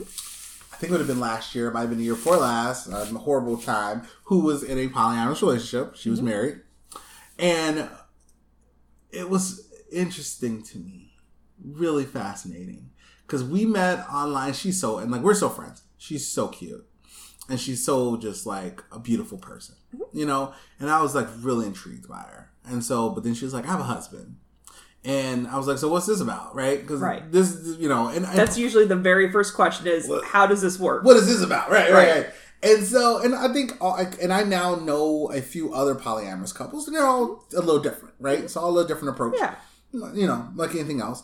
And so she was like, well, my husband has a girlfriend, and she interacts with us and our children and the family. And I think the grand scale model is that, right, I have a boyfriend, he has his girlfriend, and we all, not necessarily like interacted romantically like sexual partners, mm-hmm. but like, you know, my children know who my boyfriend is. Uh, they know who his girlfriend is, right? You guys are welcome to come and holidays and spend time with us and be a part of this extended family. Right. And I was like, oh, okay, well, uh, all right, I'm willing to, I'm willing to try Right, anything right. once, right? And it was so interesting. Um, I didn't think her husband liked me at all, and uh, that was to me a little troublesome. She's like, no, if he didn't like you, you know. But he was very quiet. It was interesting because she was a like me personality, big gregarious personality, bright, sunshiny, and he just was not that type of personality. Yeah. And I I couldn't quite understand, and, and that was that gave me flag already Mm-hmm. because their their dynamic seems so strange to me. Not the fact that you have other sexual partners or you have boyfriend girlfriends. Right. That's fine, right? Um, but you two just seem so opposite. It's strange, right? It makes I me- hear that a lot. It makes me uncomfortable, right? That they're like, Right. because he was like kind of stone faced and really quiet, and I'm like, any moment this cat like he might smack me, right? But like you ain't about to smack, you know, like but you ain't, you ain't about to smack me. I got I got like seven, eight years of jujitsu says you ain't gonna smack me though and get away with it. I'm gonna give you a hard way to go. You never know what's gonna happen. But like that was the, the vibe I got, and then she was like, "No, no, it's fine. You know, he likes you. He wouldn't, you know, he wouldn't say invite him." And, uh, but yeah, but it was interesting, and then it was like interesting because then like we went out a couple times, we slept together, and then I was like, "Oh, he knows." And then to me, it was like the next time I saw him, I'm like, "Hey, like he knows, Right. He knows, he knows, right?" right. And then um and yeah, and it was it was interesting. Um, to me, the kids were, were cute, and and it was funny because I'm like, do they know? She's like, I think the oldest knows, but we haven't had the conversation yet. She Right. Because I think their oldest was like eight or nine. She's like, I have to wait like a little long, you know, wait, and then we're gonna have the conversation like, hey, this is mom's and this is dad's, whatever. So, Um, Yeah. but then actually, what what ended us dating was distance because she doesn't live in Chicago. She lives further out. Um, it was funny because I went to, uh, I went to twice. I went to their um, church for Christmas Oh yeah. pre-Christmas Like, like, mass, yeah. day for yeah, and that kind of thing, and man, you know, and I'm like, I'm like, I don't think the church knows um the boyfriend, but Probably not. I'm guessing he was like, who the fuck is this big black dude that she's brought? Right? It was this Right. big- not that they were like not pleasant. They were like, oh, come on in. hey. But I'm like, you know, so I would have been like, who the fuck is that? Right, you know, right. like, that would've been- yo, that, who is that dude? Right? That says your buddy? Like, who is, you know? Right. No one, you know, everyone, and the pastor was super pleasant. Actually, one of the, um, I, I'm not a religious person, but, the, and I'm not going to name the name of the church, but the pastor of, of their church was one of the nicest people I've ever met. Um, socially act. He like in his sermon he talked about accepting people of gender, race. He talked about social injustice. You know what I'm saying? Right. This is pre-Christmas, and I've he's had like, to leave several churches because of. Oh yeah, he's you know the pre Chris the pre you know there's the music and there's the candles and he's like, but let's not forget right that there are people struggling, there are people who are being oppressed, there are people who being right, and I was like, that's right, brother, Amen. amen, yay bo, as they used to say in South, yay bo. And so it was a beautiful time. Uh, she was a beautiful person. Um, unfortunately, my red flags were all pretty accurate, and they're no longer married. Um, and I think it was just personality. You know, to Yeah. me, it was personality differences. Um, I, I don't know. I've never talked to her extensively about them. She's a beautiful person. Um, and if she ever wants to shack up with me again, she could. But anyway, but anyway, Yeah, there's definitely different reasons why people get into to polyamory, and there's, you know, there's different dynamics. No one polyamorous relationship is going to be the same as the next. yeah. So Yeah. I don't know if I could ever. I, I used to. It is funny. I have a friend who always teases me because I, I told her once. I'm like, I couldn't be in a monogamous relationship. I- mm-hmm. and I will say this: like one of my biggest, and it's funny because I think the this woman that I've been dating, been trying to date. Mm-hmm. I would say trying to date because we really haven't. It's been kind of like more like a buddy buddy thing, Right. And I'm like, hey, I you know want to, mm, you know, put in put in perspective. Two years of, of kind of this little chasey thing. We've never even kissed, right? Two years of that, uh, right? It, it's more than just me trying to shack you, right? It's not a shacking trying to thing, right? Uh, at least that's how I perceive it. Because if I trying to shack you, right, I would have bounced like like like twelve months ago, easily, right? right, Um, but uh, but I think that was her word because I will I, I say this freely. Like one of my, because people are like, "Why aren't you married?" I'm like, I have to be honest. One of my biggest fears in this world is just like the, the thought of just one vagina for the rest of my life. Right. Like that's horrifying to me. Right. Right. Um, not that I can't do it. I've done it. Right. I've dated women. Um, and and been faithful and been in monogamous relationships, but it's just like. But on the flip side, if you told me, "Oh, you're only going to eat chocolate ice cream for the rest of your life," I'd be like, "No, no, Right. but there's peanut butter. Like Right. there's, carb, there's all different kind, you know." Yeah. And so it's not like just unique to that, right? Oh, you're only going to get steak from here on out. No, Right. but chicken, or but Right. They only get chicken. Oh, but there's steak, right? Life is a is a is built upon these things, and then you know obviously your your moral conundrums and such. Um, but I don't know if I could. I always wonder if I could be in a polyamorous relationship, and if I did, I think I'd be closer to your husband. Like I don't want to know the details, Right. You know, right, um, and to me, I, I've always visioned because I had a I was dating a woman for for a period of time, and we had a conversation about this. I was like, you know, I picture being a relationship that has allowances for dalliances, right? Because there may come times where you're like, I met this dude, right, and I really want to see what his I really want to see what his penis Right. looks like, right? You like you do you really want to see it, hun? Like I really want to see it. Like, go ahead, girl. Do you, boo? Right. And then you know what I'm saying, and it's well, see, not and the, the funny thing is, is when we first decided to go back into an open marriage, that's kind of how it all started. Like, I had no idea, I had no ulterior motive going into the open marriage that I'm going to get myself a boyfriend and it's going to be, you know, a quote unquote serious relationship. Yeah. I was just like, I just like full disclosure, he's probably gonna fucking kill me if he ever listens to this. But we were having sexual problems. Okay. And Which is okay. yeah, you know, um, and I am a very sexual person. Yeah. You know that. Yeah. And uh, I was just like, I, and I was miserable. I was a full on bitch to everybody that I encountered. I was depressed. Um, and I was just like, uh, I need something to change. Yeah. And that's what this was. He's like, you know, I obviously cannot give you what you want. Yeah.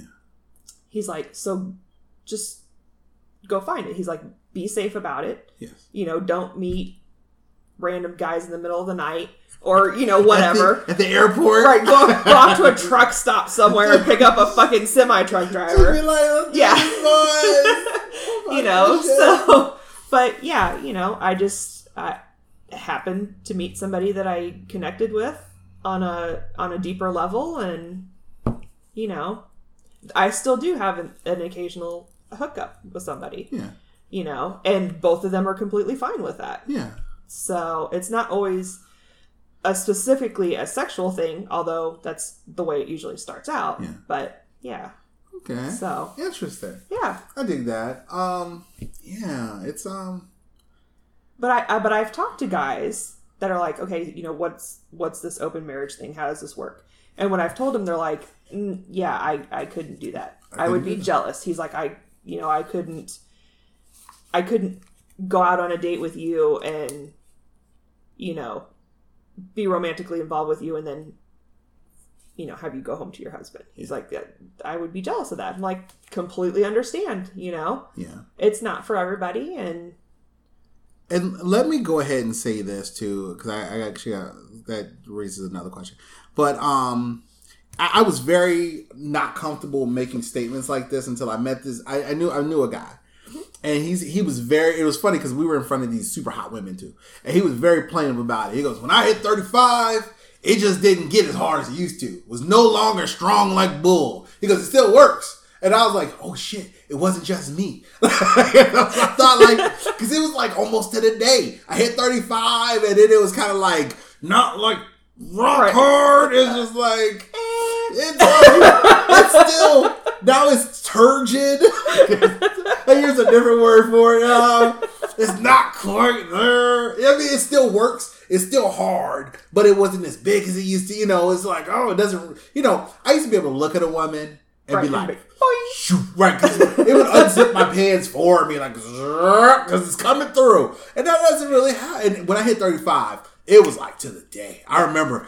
And then I was like, okay, you know, and like, so now, like, it's, I'm still, I'm sexually active. Not necessarily currently or every day or whatever, but, you know, like, it still works. It's still functioning, but it's not like, you know, and then, um, I think you know in the past year I've had some of those instances where I'm like, oh, I'm not finishing, I'm not ejaculating, right, and it's probably just not. It's still hard, but it's not, it's not about to happen, right? right. And now, like, and it's it's funny because like the evolution of relation of sexuality, Right. and sexual relationships. Like now, like I'm um. And now I kind of get it, you know, because you're you're in your twenties, you're young. You're like, that's never gonna it's happen to me. jackrabbity, and you're just like, ah, ah, ah, Right. you know, and now it's like, man, I could do like, like now I'm much more enjoying the experience, Mhm. right? And it's like, oh, we can do like 40 minutes of foreplay, and I'm like, oh, now I'm gonna do this, right? And, Right. now like, and it, it may end up with with a little bit of the pearl necklace action. It might not, and that's totally fine. And it's weird because it, it took hearing another guy say those things for me to be like, and he's like, you know, like a big dude, big Right. macho guy. I'm like, fuck, he's the one to admit it. I'm gonna admit it. It's just not as big as it used to be, lady. Sorry. And it- Exactly. And, it's cool. And there's nothing Yeah. wrong with that. You know? And I, it's funny because I tell myself I'm gonna wait till 40, which for me is right around the corner. Literally within months. Um, and I'm gonna that's when I'm gonna talk to my doctor about uh, testosterone replacement therapy. Um, because I've not she doesn't test my uh, testosterone to my knowledge. Right. Um, and so I don't know what my testosterone levels are. Um, and I'm very active. I do martial arts to some degree. Um, and especially now I've been biking. I'm 400 and 415 miles in Yeah. this month. Yeah. And the most I've ever ridden in, in one month, to my knowledge, is 250 miles. So you know, but it. but I don't know what my testosterone is, and it dips at about 35, right? And so I, I want to, I think I, I've just said I'm waiting till my, I'm 40, and then I'm gonna say, hey, doc, I want to test my testosterone, see if it's what those levels are. I suspect they're low, right? It's just my natural suspect, sus- you know, and then let's just boost those babies a little bit, right? And see how that works with the, right, with the, with the, the, the, the love tank. And then, uh, you know, from there, I mean, yeah, Viagra is a thing. Fuck it. You know, like, if I have I mean, to, they have a generic version. yeah. Hey, and I know? I don't need it at this juncture, but it's definitely not. I know some guys are really you know, like I, I've had friends who like their husband's ashamed to take Viagra. Yeah. I'm like whatever. I'm like bring me one. I'll take it today. Exactly. see how it works. Yeah. Bloop. Just run it. Stop But- being so embarrassed about your pee pee. Whatever, dude. Right. I got no- I got nothing to hide. Right. Nothing to hide. is cool. You know. I mean, if us females can get splayed on a table every single fucking month yes. or every year, And then like uh, who was I talking? Uh, well, I, mm. I have a. I was talking to a friend recently who's right around the the corner from, um, um,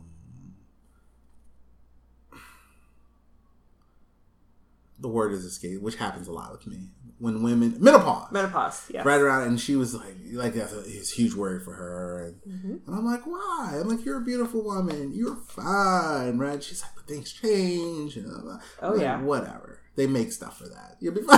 like they they make stuff. You'll be okay. You know, I mean, it is what it is. We change. We get older, right? And Exactly. I and you know, it's like me and my gray hair, which started at 22, but you know, like we, we're not even going to talk when mine it started. is what it is. So yeah. But do you get jealous in your relationships? Uh, no, No. no, Okay. no. I I am pretty lucky in that aspect. Um, that goes along with the open communication, though. Like I know how my boyfriend feels about me. I know how my husband feels about me. Um, I don't dwell on, oh well, he's doing this to her. Is he doing that to me too, or is he, while he's doing this to me, is he thinking about her? You know, I, I don't think about that kind of stuff. Okay. So Nice. yeah, Do you do you so do you advocate to other people about polyamorous relationships or um, is this something that not comes up? I don't know if I would say I advocate it. Um, but I am completely open to discussion about it if somebody has a question about it. Mhm. Um, very few of our friends know. That's what I was just gonna ask. Like, how Yeah. many people in your life know? Um, I can probably count on one hand Okay. the people that know, and it's the people that are extremely close to us that you know know what's going on in our marriage and I won't And- judge. exactly, exactly. So, not family. um, huh? not family. No, none of our family know Okay. uh, yet. Yeah. Um, which that conversation is going to be very interesting when they do find out. Um, but yeah, you know, I um, it's not like I would go up to somebody and be like, "Hey, you got to try this. This shit is awesome." But if I have a friend that comes up to me and says, "Hey, so I heard that you're in an open marriage," or um, you know, whatever. I heard on Facebook. right? Exactly. I heard it on this I podcast. heard on Facebook. that you're in an open marriage. Where are you gonna hear? Like, Right, exactly. That's the best statement. I heard. Where? Where'd Yeah. you hear? Right. Fuck. Who talking? what you motherfuckers are talking? So, but Oh, I, that's great. I have a friend. Um, she's a very good friend of mine. I'm not obviously not going to name names. Um, who is having problems in her marriage, Yeah. and she has talked to me about it. Yeah. And she's just like, I just, I just don't think I could do that. And I'm like, I, that's totally okay. Yeah. You know, nobody is going to like kick you out of the cool kids club because you're not in a polyamorous relationship. But you know, whatever questions you have, feel free to ask me. You know, um, like I said, it's different for every single relationship. Um, my husband's wife, um, when we first got together, I was not allowed to call him certain nicknames Ah, yeah. because they were the nicknames she called him. yeah. Um, you know, so we just every couple has different rules, and you know that open communication is key. Yeah. So you can't you can't go into an open relationship thinking, oh well, I can just see whoever the fuck I want and not tell anybody. No, that's that's cheating. That's not part of it. Yeah. Yeah, you know, and I and I have had conversations with guys who say they're in an open relationship, But she don't know. but she don't know. Yeah, oh, and I'm sure. like, "Nah, eh, you know, some people might be okay with that. I'm not one of those people, so yeah, People make reference to that all the time on the dating apps. Like, oh, if you're in an open marriage and your wife don't know, I don't marry. Right. I- It's not open marriage. You're cheating. open. Yeah, that's yeah. um. and I and I've had um, my husband has encountered several women, um, because he has on his profile that he's in an open marriage, Yeah. and you know they're like, oh well, you're cheating on your wife, blah blah blah blah, and he's like, no, we're in an open marriage. You can talk to her. Like I will give you her, you know her her chat name, Yeah. and you can talk to her. So you know there are those people out there that are gonna. You know, try Yeah. to slide underneath the radar, but oh, I'm sure. You know, Yeah, it's it's interesting. Um, my first like kind of exposure to it, and I wouldn't have dated the the woman I I, I dated probably without uh, Dan Savage, because he talks about it on his show and you know what that entails, and is it right for me and my spouse, and um, you know when is it not right, or you know all those things. And it's it is it's interesting because he had a conversation once, and I've had this conversation with a um, a friend of mine um, who's a who's lovely, but she like me and her views of relationship are so divergent because I'm like, I, I this is kind of goes my personal belief. Expecting one person to be everything to you is unrealistic, right, right? If you and that's kind of like how she looks at relationships. I want my lover to be my best friend, to be my confidant, to be like I'm like no, no, that's too much shit for one person, right? And I Right. and you might not connect like that, right?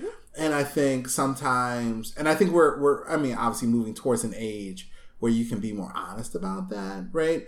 Um, you might not be my best sexual partner, right, but you're my best emotional connection, right, exactly. But I need a little more, Right. here, right?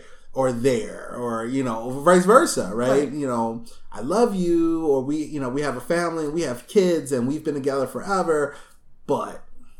You're not quite my jam anymore. Right. And I don't want to leave though because of X, Y, and Z. hmm However, Exactly. I need a little bit. Well, and also, you know, people tell uh, couples that are having multiple kids, oh, well, you know, you're not going to love so and so less because you're having another child. Yeah.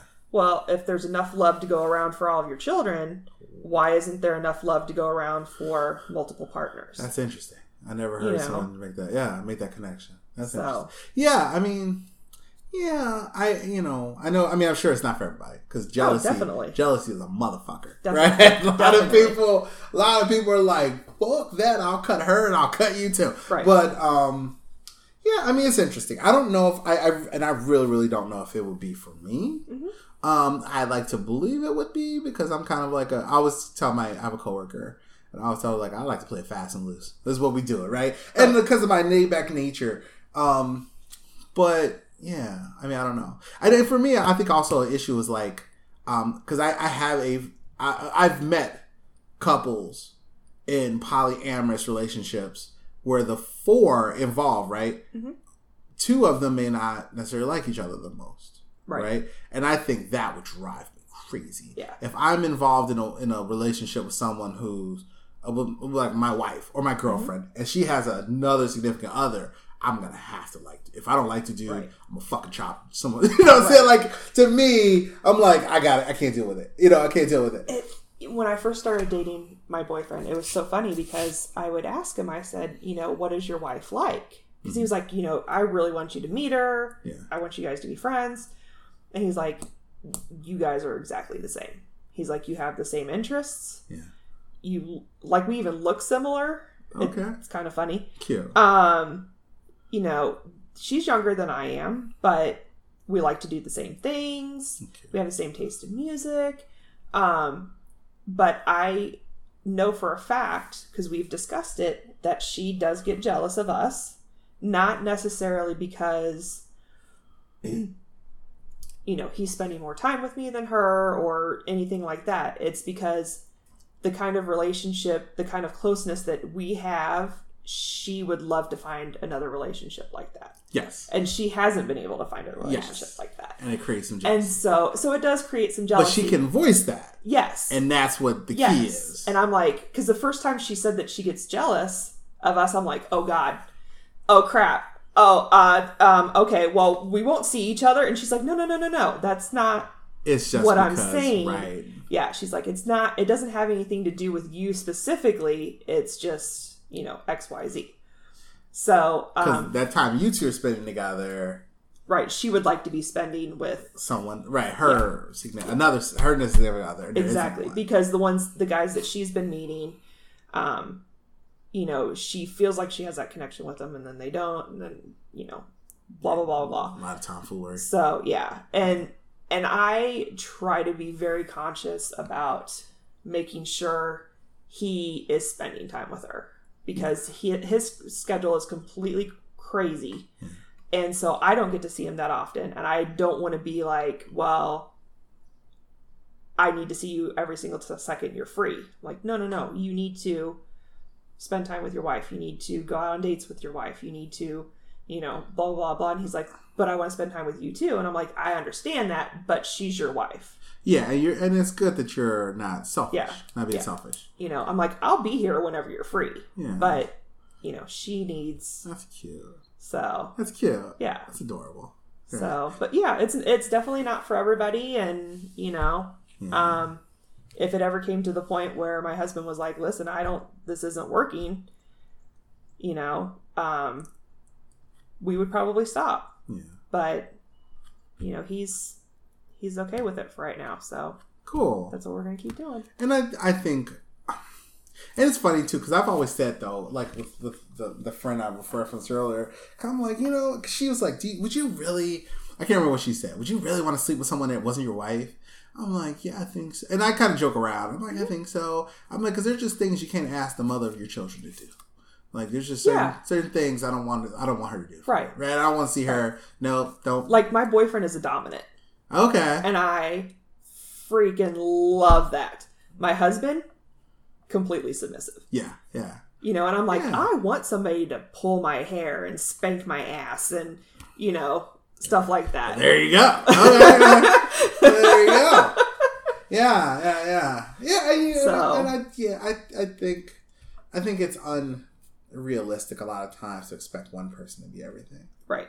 Um, and yeah, I mean, it's funny because my my my opinion on monogamy has actually softened Mhm. much over the years. Right. Because I used to think monogamy was a fucking joke, right? I'm like, that's a joke. There's a, cause, but then again, you but then again, you look at so many, um, how the how rampant divorce is and hmm how so on. And I'm like, eh, mm, maybe it is, a, you know, a little bit of a joke. It's unrealistic. I definitely think it's unrealistic.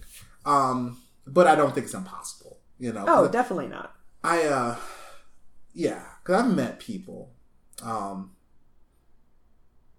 you know, you meet someone and you're just like I want to spend my entire life with that person. Yeah. You know, you're like I want that person. I want to wake up to that face every day. Right. You know, whether it happens or doesn't happen, but you get that feeling. And I know what that feeling is like and I'm like, "Oh, monogamy's real." Right? Yeah. You know, like, Right, like, it's- exactly. It's, real. Okay, Yeah. it's real real. Okay. And I think, you know, but when you're when you're not in that captive moment or you don't have that and then you're dating like you know a lot of people i date i'm like oh i really like this person right but it's not like that moment like i had a friend Right. years ago uh named uh shannon. And like i remember the first time i saw her. And i remember texting my friend like who's that girl? And she told me and i was like oh my god. Like yo oh you know like i was just like it was just something. It was just like it's it was like a click in the air. And then but it wasn't like oh i want to sleep with her. It was just like i want to be around her. And i think the next time i saw her I was at a party and we actually ended up laying in a hammock together and it was just like the sweetest moment right it was the sweetest moment no tomfoolery um we have never kissed we've never touched we've never had sex but it was just like the most blissful moment Right. ever, you know? And it was just like, oh shit, this this is it. This is this is what you people live and die for. Right. And then um and it's funny because it has happened uh again uh later on, not as intense, but she went on a business trip and literally met her now husband. out of it, like in Vegas. Oh my gosh. And um, it was funny because not too long ago, I was like making motions to date someone, Yes. and they went to Vegas and they met the dude there. So, like, Okay, so moral of the story is Fuck you Vegas. need to stop sending people to Vegas. know, right? I'm taking a business trip to Vegas. Vegas. Right, I'll I'm burn- breaking up right now. We're done. I'll burn that plane down. um, and it was so funny. It was so so so funny. Um, but yeah, and I, so I know that feeling, right? When Yeah. you just get you catch it, you're like the bug, right. and you're like, okay, monogamy is real. Because fuck these big, you know, fuck, fuck her, fuck her, fuck her. I just want to date this girl, Mhm. and that's it, you know. And it's it's it's cool.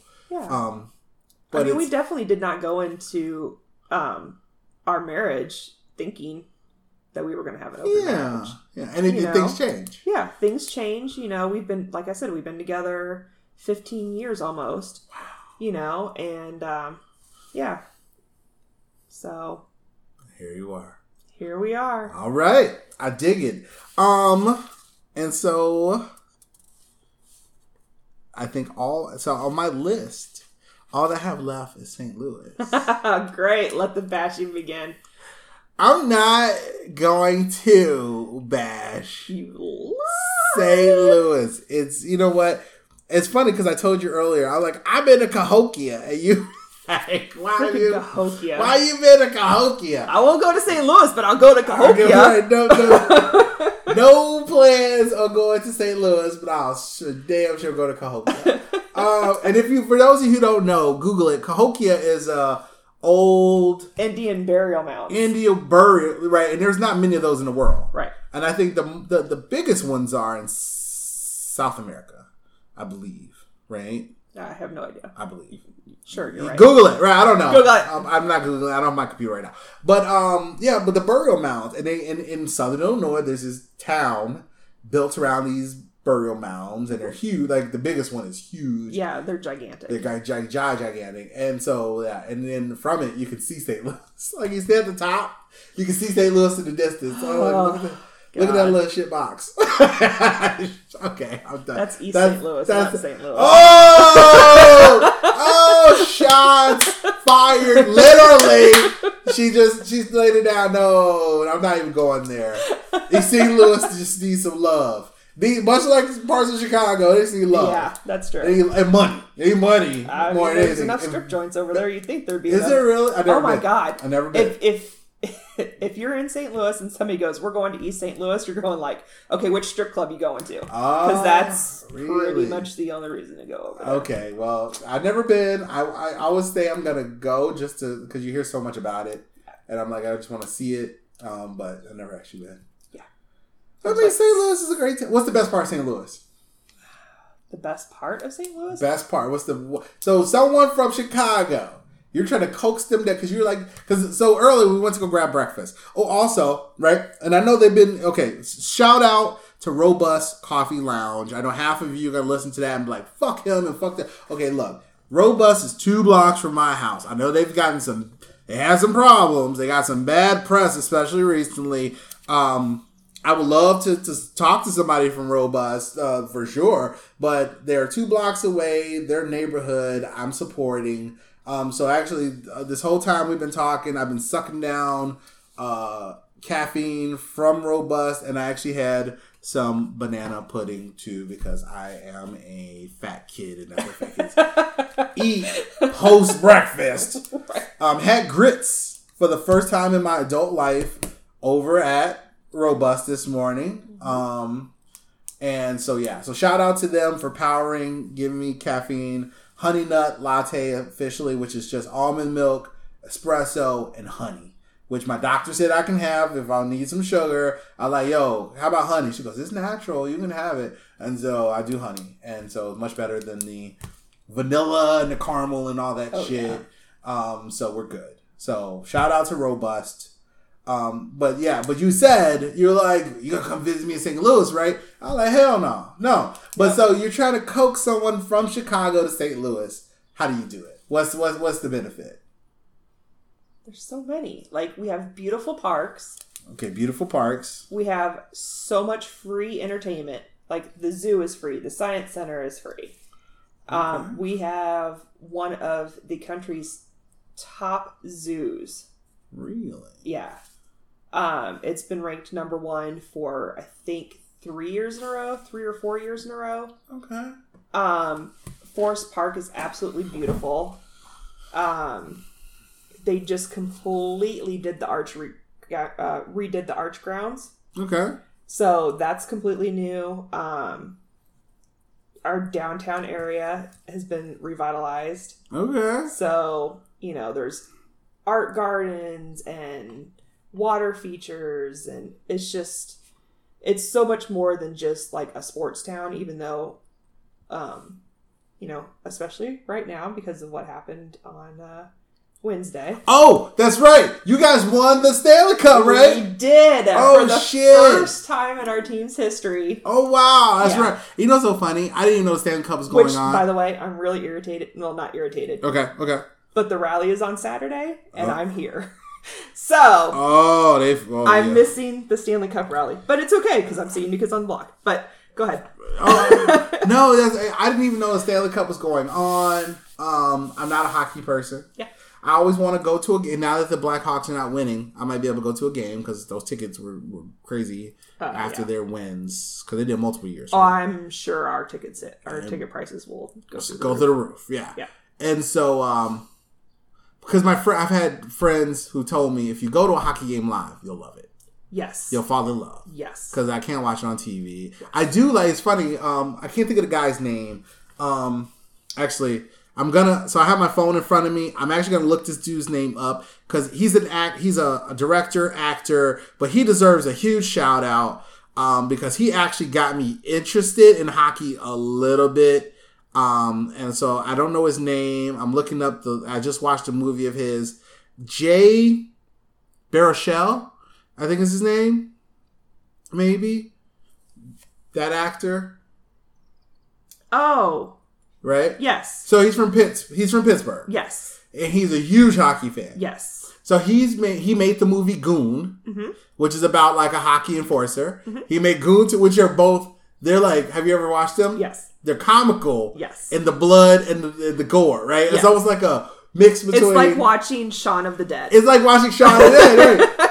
But it, it, he feed is hockey, Yes. and he features, and there are moments in the movie that are just like watching a hockey game.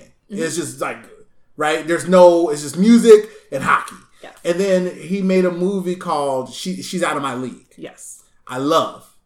I, I identify it with so much. That's that's me. That's so me. Right? It is me up until about a year ago when I was like, and it was funny actually. Recently, this young lady I've been trying to, I was like just trying to get her on the line. Right? She's Mm-hmm. just like ducking and dodging and dancing, like ha ha ha. Right? And it, it, it came to me one day. I said, you know what? If she doesn't want to date me, then she doesn't deserve me. Cause we've been doing this dance for a long fucking time, and she still she was like, I can't figure you out. You you, you won't.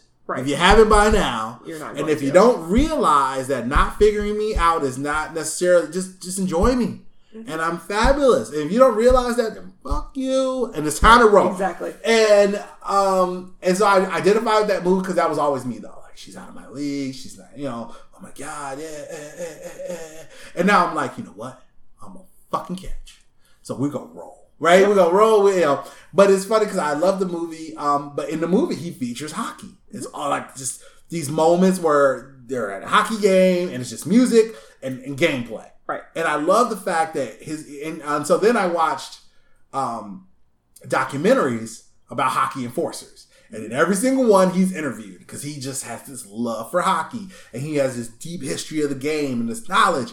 But I totally respect the fact, right, that he's right into that. And he's the only person that's ever gotten me at least bit interested. When I was like, oh, I should go to a hockey game, right? it's like, yo. So I throw out like a huge shout out to him because it's just amazing.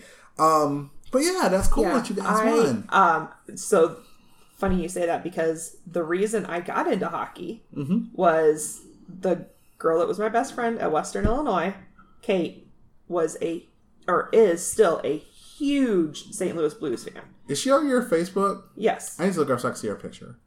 Um, it's Well, you don't have to say her last name. yeah. well, it's not. It's under Catherine. Oh, okay. Well, I'm gonna look you up. Yeah. And then I'm gonna look her up. Um, and uh, I can see your friends. she would we would come home for visits and she would take me to the hockey game and that first time Top one. Yep. Let's see.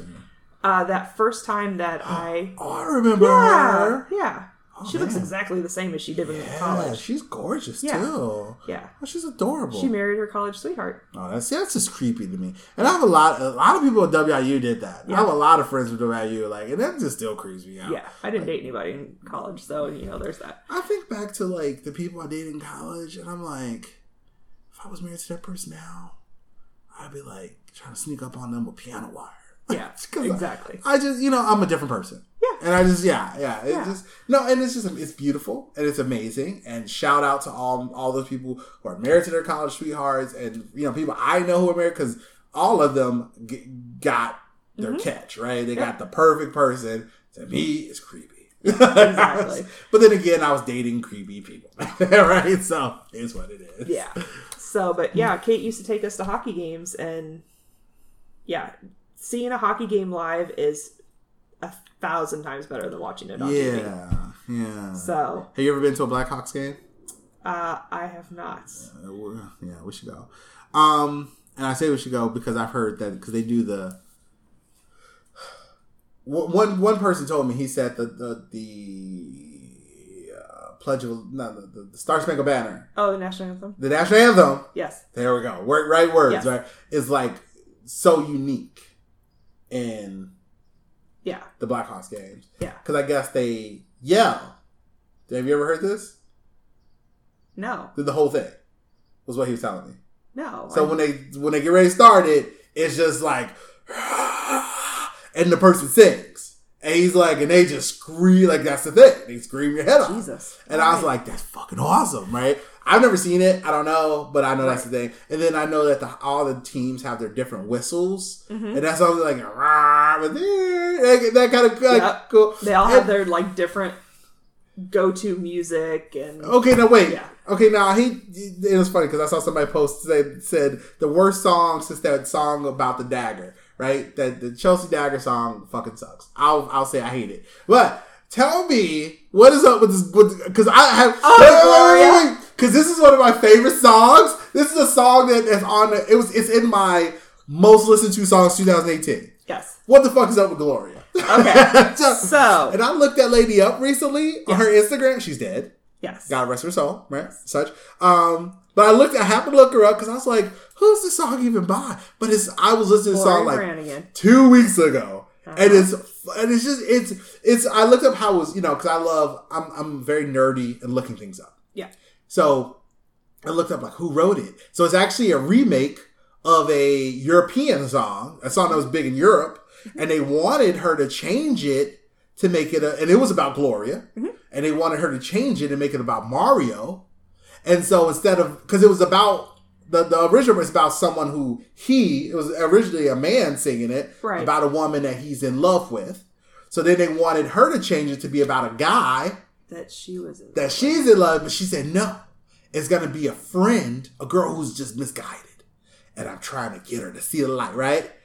that's awesome And so, and, and it's very European, and they thought it because the, the the background, da-da-da, da-da-da, it's so like Euro techno, Yes. and they were like, it's gonna tank, it's gonna suck, and it was her And only real hit. yeah, yeah. I don't. I, if you held a gun to my head and said, "Name another Laura Branigan song," I'd be like, Right. "Just shoot me now." Okay, so so what's up with with that? So Okay, so I will be completely honest. I do not know the official story. okay, I know the story that I have been told. I'll take it. Uh, the story that I was told was when we, because do you know the whole blue story? No. Okay, so in January, we were in last place. Okay. So we went from last to first, which, oh. besides the fact that it's our first cup ever, the fact that we went from first or from last place to first place is like a huge thing. Yeah. So when we started winning and we got into the playoffs, a local radio station made a joke that if we or if we made it to the playoffs, I think it was, it was like our last game before we made it to the playoffs. if we made it to the playoffs, they would play that song for 24 hours straight. Oh, did they? They played it for 24 hours straight. Yeah. And then when we made it to the finals, they also played it for 24 hours straight. Okay, so has this always been like a song associated No. with it? So this is a new thing. Yeah, this is a brand new thing. Holy shit. Brand new thing. Oh wow. Yeah. You think it's gonna stick? Uh, yeah. Yeah. Interesting. Because you know, the night they won, and and this is what brought to my attention. The night they won, Phish was doing a concert, and they played it, That is and fucking awesome. the crowd went nuts. Right? And It was just like, it- and it's funny because it's Phish. And even like when it started, you couldn't even quite tell what song it was because I feel like they had to boost the levels of the keyboard or Right, whatever. Because right. it was like you, you were here, and then it was like suddenly it was like someone was like, "Oh, you got to turn the you got to turn the keyboard up. Yeah. This is not a guitar a guitar song." And then it was like da da da. Da, da, da. And, and then whoever the singer Phish is Uh-huh. starts singing, and I'm like, "Oh, this!" And the crowd's like, you know, it's going crazy, and I'm just like, "Okay, this is this is I awesome. completely think it's going to be kind of like a, a good luck charm kind of thing now. That's so, cool." So why her? Oh well, uh, It was just, a, is she? She's not from St. Louis, is she? uh, I don't believe so, but I think her agent was from St. Louis. Uh, okay. Because they had her on the radio. Um, Okay. So I think she was from St. Louis. Interesting. But yeah, it was just one of those things where, you know, ha ha ha, if they make it to the playoffs, we'll do da da da da. And pick some song, Gloria. Yeah. Let's do it. I mean, there Gloria. there are a lot of people that have a uh, some bets to make up. I'll just put it that way. Oh, I'm sure. I'm so sure. yeah.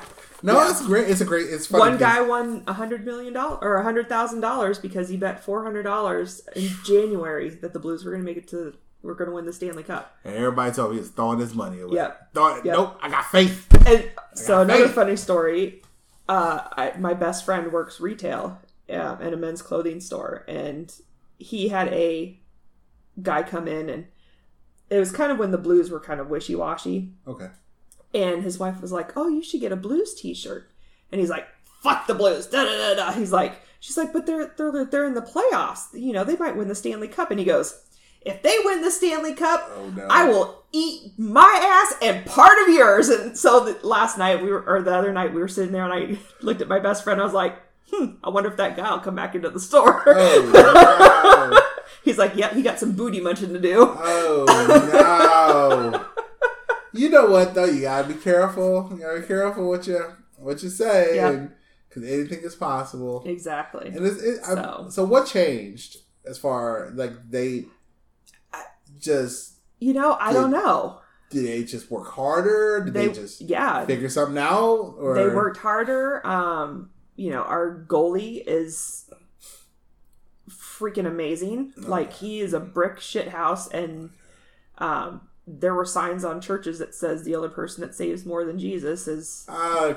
Binnington. So, Cute. um, you know, he's just he's excellent. Our captains are excellent. Um, the interim coach that we had was Oh, amazing. Yeah. Um, I'm really hoping they hire him on Yeah. instead of making him interim, but we'll see what happens. Um, I'm sure he'll have a lot of teams coming after him now. Oh, So, sure.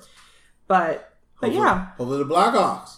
let's get let's get it going. Chicago needs another championship of some Yeah. kind. well, you Uh, know, we only really have baseball and hockey. We Yeah. don't have a football team anymore. So Oh, that's right. The So- Rams, right? yep, Where'd they go? L.A. Oh, They yeah. went back to L.A. oh, and now they're freaking winning. So you know, figure that one out. I know. It's so But- interesting because I remember. I don't know if you how, what your connection with is with WIU, but they built a new sports center because for years St. Louis was using WIU as their training camp. Yep. and they built this huge sports center, and they're no longer there. Yep.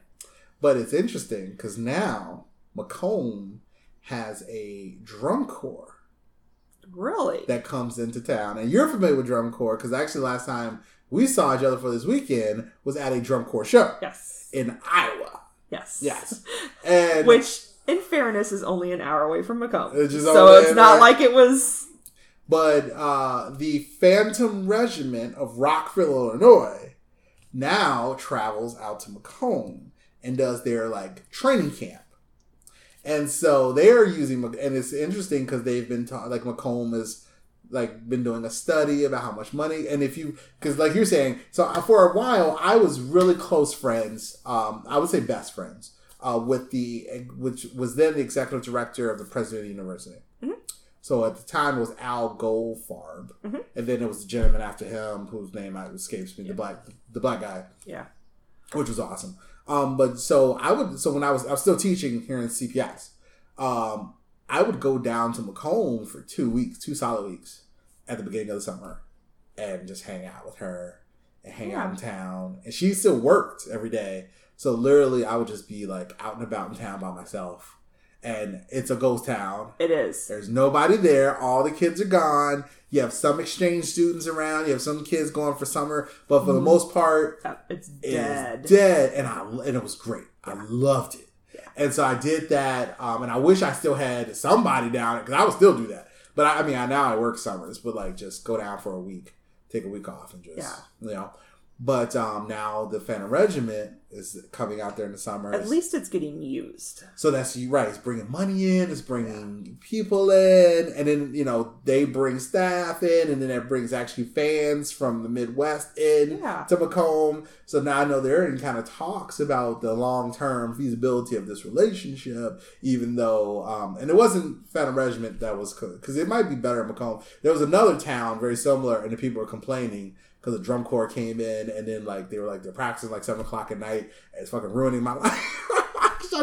Yeah, Well, in all fairness, the only houses that are around Macomb are fraternity houses, and they're up till Right, and it's know? and it's, it's actually perfect how Macomb is late. It's structured, Yeah. because everything near university is pretty much university holding or university associated. So there's not a lot of people to bother until you get further out. almost like a half mile out from the the football stadium. Yeah. And then you hit real Macomb homies, the real townies, Oh my god, I haven't heard that The term real- in the real Macomb homies. Macomb homies. I used to date. I used to date a couple Macomb homies. So I'm in there. I know how that goes. I dated a couple Macomb homies back in my day. Uh, no, that's good. I I, I liked Macomb. Macomb was a, the people were always nice. I never had Yeah. I never had issues in Macomb. Um, people were sweet. Um, when you can't say the same about everywhere in Illinois. Yeah. Some of these motherfuckers are racist as fuck. I'm just going to go ahead and lay it out there. Um, beautiful. Um, is there anything else you want to discuss? Uh, not that I can think of off the top of my head. We covered a We lot of had, yeah, the ground. and we are at a little over two hours. Nice. Um, and so yeah, yeah. I mean, that was a good conversation. Yeah. Anything else? No. Shout outs. Uh, shout out to my family that if they listen to this, I'm sorry. And I'm not. I we'll got have discussions later. and, and we already shook on it. I ain't editing shit. This is it. This is done. this is done deal. This is going in the bag as is. It's gonna have a little bit at the beginning. It might have a oh that was cool at the end. But this is because I still got to figure out a title for this show. Um, uh, but this is it. Yeah. So thank you for being my first guest ever. Yay! Um, and for being open and for being Yeah. honest. Always. And um, I appreciate you. Um, I'm actually, I think you're hanging out here today. Uh-huh. I'm gonna go bike riding tonight. Uh, there's a night ride, Roll for Peace in Englewood. Um, so yeah, so I'm super excited. And then you got your concert tomorrow, Got my concert and then tomorrow. I got uh, I'm volunteering for work in the morning, and then I'm actually going to a Wear Orange event in the afternoon, and also in Englewood. So it's gonna be a full weekend, um, but pleasant, and Yeah. we'll get to hang out more. And so uh, that is it. Uh, I don't know when I'm putting this out. I'm gonna try to get this out as soon as possible, so it's still time relevant, and so that you guys can hear it. And then, oh my god, I'm so excited! I got any more guests. If you want to be on my show, get at me. I'll have that information posted wherever you caught this. And that is it. Um, the, uh, oh, also, this was recorded on a blue snowball microphone. If Blue wants to sponsor me, I would love some of those Yeti jobs with boom mics. I actually need to get a real table, but I'll figure it out. So if anybody wants to be a sponsor of this podcast, talk to the man. All right. And this also was recorded on the HP Pavilion X360, the worst computer ever. I hate it. Um, HP owes me a fucking apology for buying this piece of shit, but it actually got through two hours of recording, and I was and, and I was like, Sarah, do you have a computer with you? This is bullshit, but it made it. I'm a little bit, I'm happy, but it's still a horrible computer, and I'm still upset I bought it, and so they owe me an apology, and I'm always gonna tell the people how much I hate this computer until I get a new one. But it is working. I can't blog on it. I can't record on it now, so we'll figure it out. All right, that's all I got. Party shots. Come to St. Louis. Fuck St. Louis. all right. And on that, and on that note, have a good day. All right. And that is episode one. I hope you enjoyed it. I hope you found it interesting. I found it interesting, but I was there. So, you know, it's a little different. A couple notes. Um, this was recorded a few months ago. The sound quality of the interview is not as good as the sound quality is like right this moment, um, simply because of the uh, the equipment I'm using. And um, actually, for the two of us, I was using one microphone. It wasn't even the microphone I'm using now, which is a much better microphone. It was a, a, a cheaper quality microphone. So it doesn't sound um, as crisp and rich. Um, I will work on that and I will fix that hopefully in the future. Also, I know when I'm in basic conversation, I use a lot of verbal pauses like the ums and ahs and ums. I will work on that. I know it's not the like greatest thing to listen to, so i have made note of it, and I will work on that in future episodes. So please bear with me. Um, this is a learning process, is a building process, but we're gonna make it great. So without that's it. No more gilding the lily. Check me out on social media. Um, please subscribe. Look out for future episodes. Please share with your friends. There's got to be at least one friend that you know that you're like, oh, you should listen to this. Send this to that one friend, and you know I will be extremely grateful and thankful. And yes, and that's all I have. Um, thank you for listening to Off the Beaten Podcast, and we'll see you next episode.